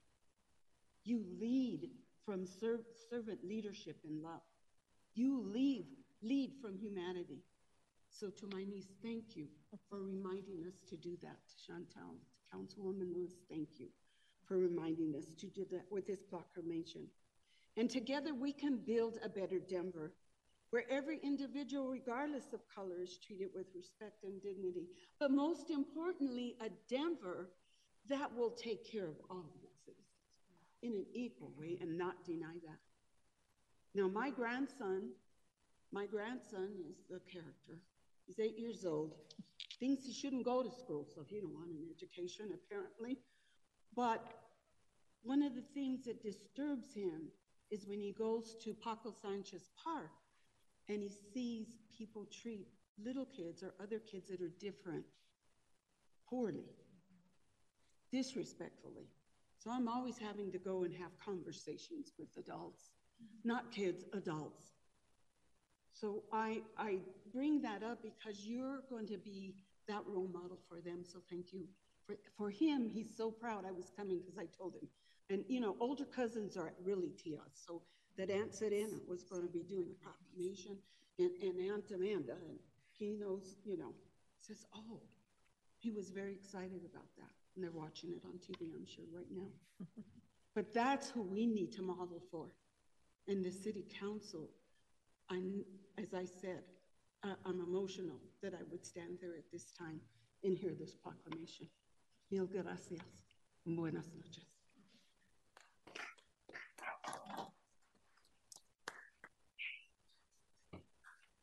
Good evening.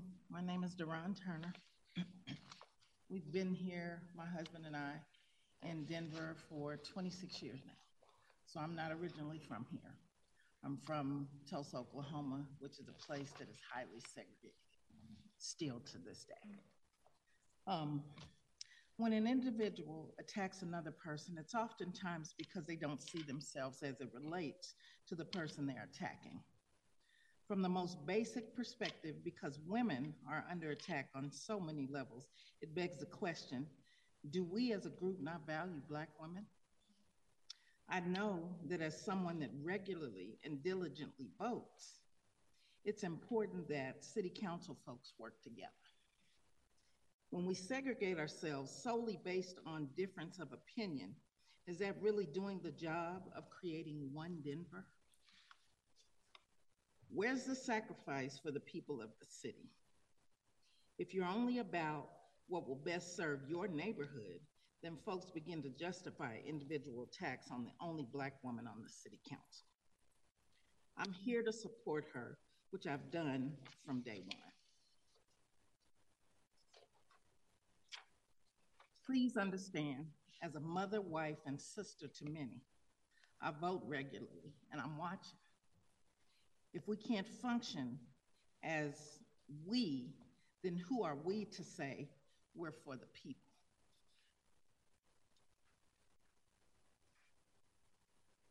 Attacks on women by other women is unacceptable. If we don't protect each other, it becomes empty words and empty promises. If this is the behavior that is displayed on camera, I shudder to think how certain members are treated behind closed doors. We have an amazing group of people that just started the process of making the city a catalyst for collective growth and change. So stop with the teenage angst and shine bright together.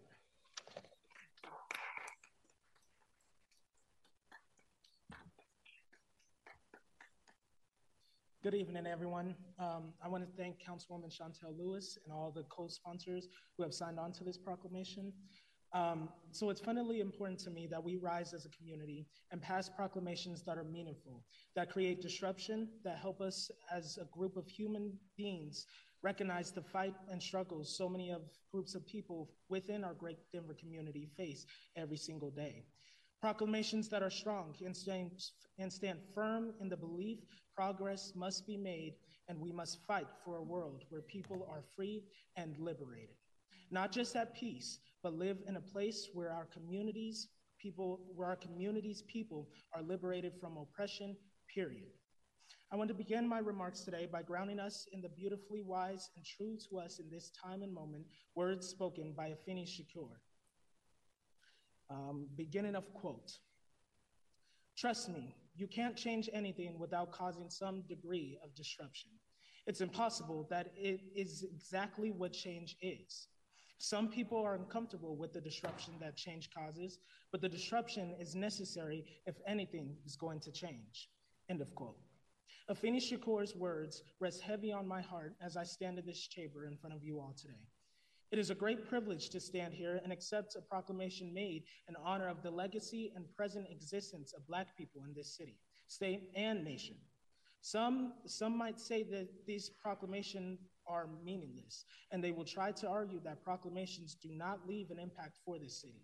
To those folks, I say BS. Words are powerful. Literature is powerful. The way we choose to use platforms of influence is impact, um, influence to impact our world is powerful. The way we know words are, and symbols are powerful is when we look at the MLK monument located in our very own city park that was vandalized in the name of hate. In the name of someone in our own city park, um, oh, in the name of someone being uncomfortable with figures and symbols who live a life of fighting for true, impactful change that would result in progress towards liberation. We all have asked the question why would someone be so scared, so in terror, so much in anger, they would feel the need to damage something filled with words, drawings, uh, literally artistry, which in itself is powerful, but that's another conversation. Um, but why would someone feel the need um, to damage some material thing that may mean nothing to someone else passing by? Well, I think Afeni, um, Shakur's words said it best. You can't change anything without causing some degree of disruption. The monument is a form of disruption. The monument is one that educates, uplifts, and empowers Black people, Brown people, Asian people, Indian people, Indigenous people, Samoan people, Arab people, Caucasian people, and anyone in our community. Um, and so, anyone that dreams of a world where we all can live free together under a set of understanding of each other's humanity, under a set of understanding in each other's freedom to live in liberation, free from a colonial rule, state occupier, whatever you want to call it. Today, today, this proclamation is one that is disrupting something. It's disrupting the years and years of continued blindness this city has put on the power Black people have had in the fight for liberation. It's disrupting the idea or notion that the city council has to be a place where we simply call for peace and unity, when truly that's not the answer. This proclamation is a symbol of our wider Denver communities, not elected, but Denver communities, people, um, people's fight who are already who already acknowledge the fight for Black liberation that also coexists in the fight for all of humanity. I am thankful to put my full support behind the proclamation as a young Black, Indigenous, and Samoan queer DPS student that understands my generation and the generation who now has the unbelievable burden of continuing the fight of so many outstandingly amazing liberation fighters. Um, so now we get to see a dope Black woman um, who is the one of three um, city council women, black women, to enact such a meaningful proclamation that grounds us in the reality and truth we shall hold close to our hearts as we continue the work as human beings in this community. And I would like to end by saying, as a council, I hope you all will take this proclamation serious and take it with understanding you all have an obligation to do what is needed to progress us forward towards liberation. And for some of you, that will require doing a full 360 on some of the choices you've made as electeds. This will require you all truly listen and respect the voices of all marginalized groups. It will require you not stay blinded by your own privilege. It will require you to understand the history of American slavery and the effects white supremacy has had in shaping the policies and political landscape we currently live under. It will require you put community voice over your own voice and interests. It will require you all do everything in your power to find ways to bring reparations to the table in terms of the local level. It requires you find ways to stop gentrification, ways to stop treating our homeless community in an inhumanely way. Essentially, it will require you leave these chambers and truly reflect on whether you are a liberation fighter? And if not, then you truly do not respect the proclamation being made here today. I end my time with a huge bundle of gratitude to my councilwoman, Shontel Lewis. Uh, I am thankful to a res- I am thankful to be a resident, student, and community member living in your district under your leadership. Um, it was an honor speaking here today, and I hope you all know that as a black young man of color whose liberation is tied in with the liberation of many other brothers and sisters, it is important I use this moment to also say Free Palestine and Happy Black History Month. I'm Carol Carter, a 16 year old DPS student, uh, artist, community leader. Peace and blessings to you all.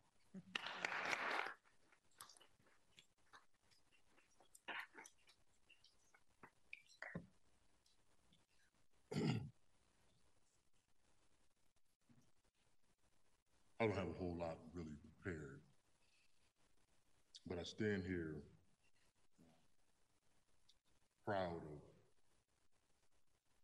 Councilwoman Lewis and having the um, temerity to put this proclamation and together all your your uh, constituents together for. it.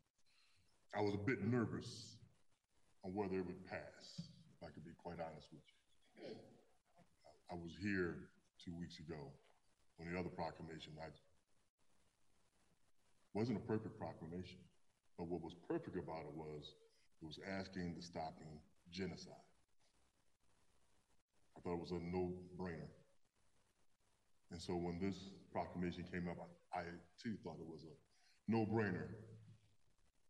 So I was not, but I was not uh, convinced that it would be easily or unanimous, unanimously passed. Um, I thank you all for doing that. I do pray that uh, when the items come up and you hear Shontel speak and also uh, Mr. Watson speak about Black issues, that you won't say, well, that's not my issue. And they're not saying it perfectly, so we can't pass that measure. Because when I hear this proclamation, how everybody signed on into their own individual groupings, I don't know if you understand. For me, that stood out for me. That even though this was a proclamation in Black History Month, each and every person had their own area in which it spoke to. I just know that here, I've been here in this town for uh, longer than my two constituents behind me have been alive. and I've seen a lot of things, and I'm not impressed with um, um, with identity politics because we've had black mayors and we've had black city council people, and yet um, Five Points is still uh, unprotected, has been for a long time, still has the worst light rail door to rail uh, center in the whole state. Just saying it is what it is. So there are black issues. And so I would ask you not to say, oh, I'm colorblind when it comes down to black issues. And realize that they are important to everybody, just like you signed on to this proclamation today. I, I, I want to say this. Um, you know, it, up in, in, the big White House in Washington, there is a, um, we have a bunch of caucuses the Latino caucus, the Congressional Black Caucus, the, uh, and so on, the Asian Pacific American Caucus. Everybody has their own caucus. And let me tell you what came to me during the discussion. It was the Congressional Black Caucus. I, I encourage you to go to their website and read their, their mission statement. I encourage you to read all of their mission statements. And you will see that Congressional Black Caucus is the only one that has inclusive language of everybody. All the other ones speak specifically to their groupings issues, specifically. So we have been those people. We have been those people in the seats you're in. We've been those people in the mayor seats. We've been those seats everywhere across this city. And so I just ask you to honor your commitment that you're signing on to tonight. And as a pastor, I'll leave you with this. Out of Micah. And it says, He had sold me, O man, and I'm going to use inclusive language, O person. What is good and what doth the Lord require of thee, but to do justly and to love mercy and to walk humbly with thy God. Now, I just encourage you to, whoever and however you worship, and you're coming across these issues, you go to your God, not yourself, and see the inclusiveness in what needs to happen. I thank you all for passing this proclamation. I thank you for the honor to speak today. Thank you.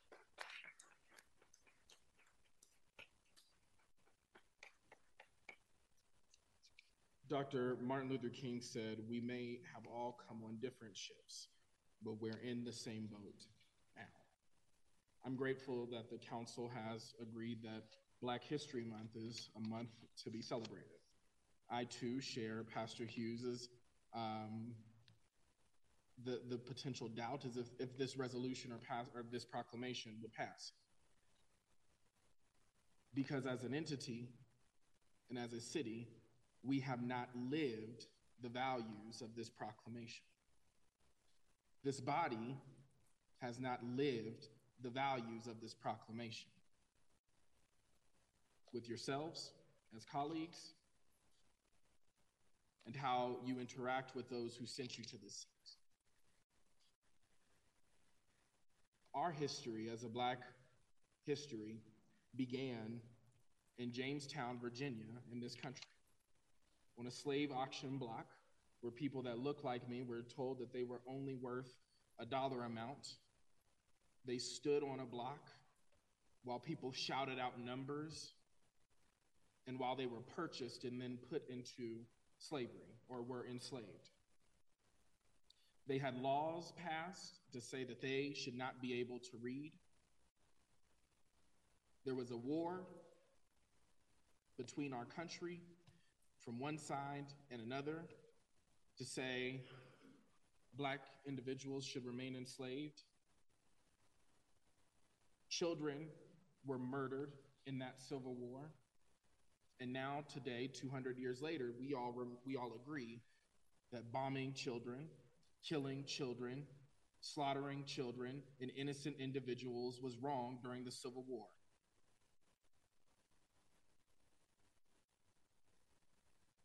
I hope that, that we are able to say the same in 2024, even if the issue doesn't impact the Denver City Council, because history is only repeating itself. We then go into Reconstruction, where we were promised, as, a, as, as Black people, we were promised this country was going to live up to its values on which it was founded upon and a president was assassinated, and that dream was never fulfilled.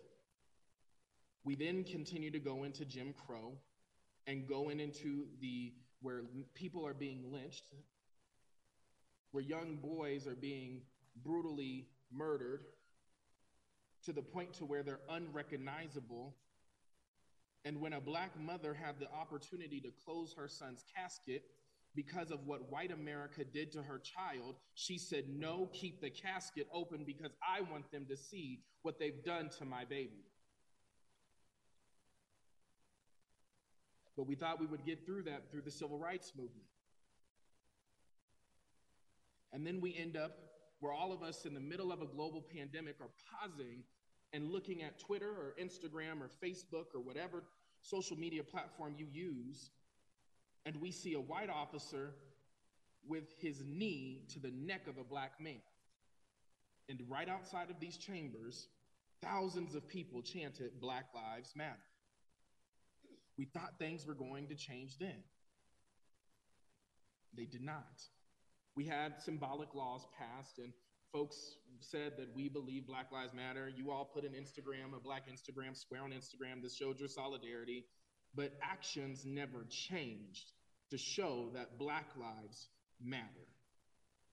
So it is my hope that this body leads with their actions, not just in a proclamation. I'm grateful that Councilwoman Lewis and others have sponsored this proclamation. have given us the opportunity to speak on it. But now this is your opportunity to match the proclamation's words with your actions because we're watching. Again, you're only in this seat on loan because of who sent you to these seats. And we are expecting you to live audaciously around the core principle that Black lives do matter. I'm grateful that we're having this moment, but this moment is, has come too late.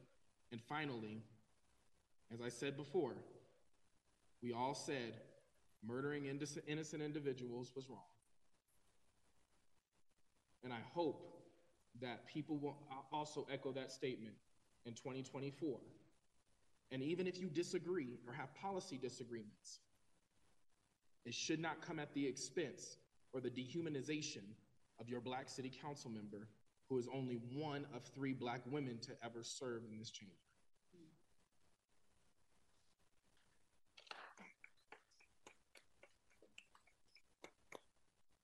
All righty, then I'm going to round us out then. Um, I don't think I can say anything else that has not already been said pertaining to the gratefulness and the gratitude of this proclamation.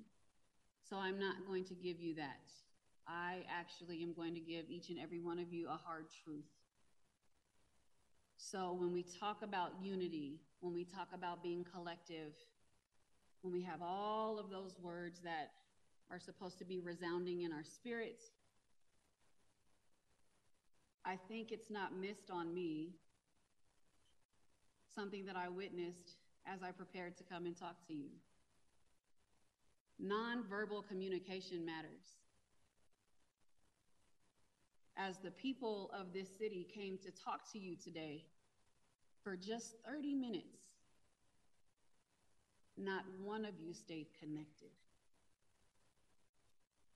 Not one of you allowed the dignity of this podium to resonate for 30 minutes.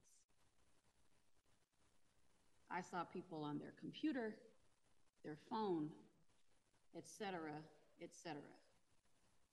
I'm not going to wonder or ask or question what it was about, but I do know for 30 minutes your people came to you to have conversation.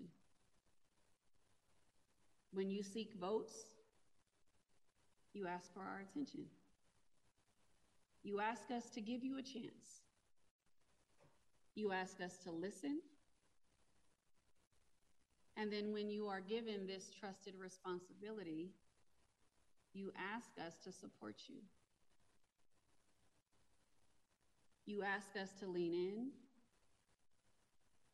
but I sat and watched the people of my city talk to you for 30 minutes. And I can't say that any of the leaders on this panel offered that dignity for 30 minutes. That disrupted my soul because right thereafter we talked about the need to unify to be collective, to see each other. How can you see your constituency if you don't look up from your computer? How can you see your constituency if, even presented with the hard truth, you're rationalizing why you didn't?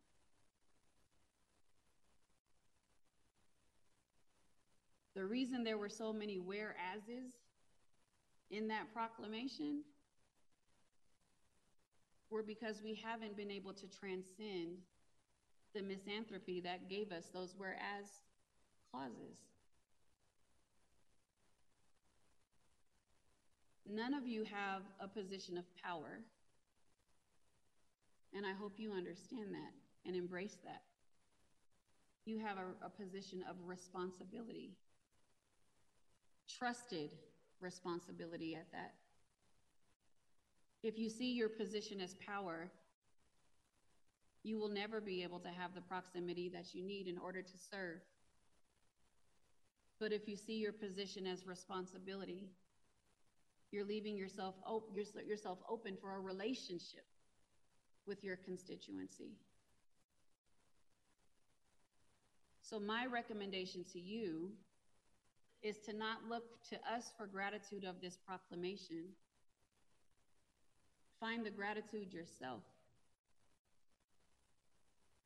Because your constituency wants you to be a servant leader. This side of the room holds a responsibility. This seat or this this space right here is the most powerful space in this room. And I hope you embrace that. City Council has not been accessible for so many years because of the foundational systems that ensured that it was only afforded to specific people in a very specific way. If we start to break those barriers, the only way that that barrier is truly broken is if those that break it do not assimilate to that system. When your people come to speak to you, I challenge each and every one of you to find it in your busy schedule to listen for 30 minutes. 10 people because you give them three minutes. 10 people came to speak to you tonight. And it hurts my heart to say that those 10 people did not get the dignity of eye contact or the respect that this position and this, this, this podium deserves. But you ask us to be here. You tell us that you're accessible. So that is my call to action to each and every one of you is to understand your responsibility and to understand that the people that you are an echo of are watching, we are paying attention, and we deserve your attention. If this proclamation is going to unify us, if you all are going to be united as a council, you have to look each other in the eye. But if we can't get it, I can only imagine what it's like when we're not around. Non-verbals matter. And we as a community, we talk to each other. When, my, when I talk to my community about my experience today, that will be my narrative. And I hope if I come back, I get to see something different from each of you. Don't conform to the systems that have divided us for so long. We deserve better, and I know that you know better. These are our chambers, and so tonight I leave you with these words. We are reclaiming our chambers. Thank you.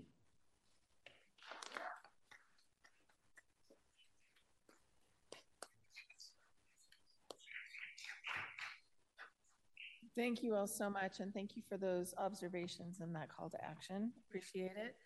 Um, uh, let's see. Tonight, we don't have any public hearings. On Monday, April 8th, 2024, Council will hold a required public hearing on Council Bill 24 0089, changing the zoning classification for multiple properties in Hale. Any protests against Council Bill 24 0089 must be filed with the council offices no later than noon on Monday, April 1st. There being no further business before this body, this meeting is adjourned. Thank you all.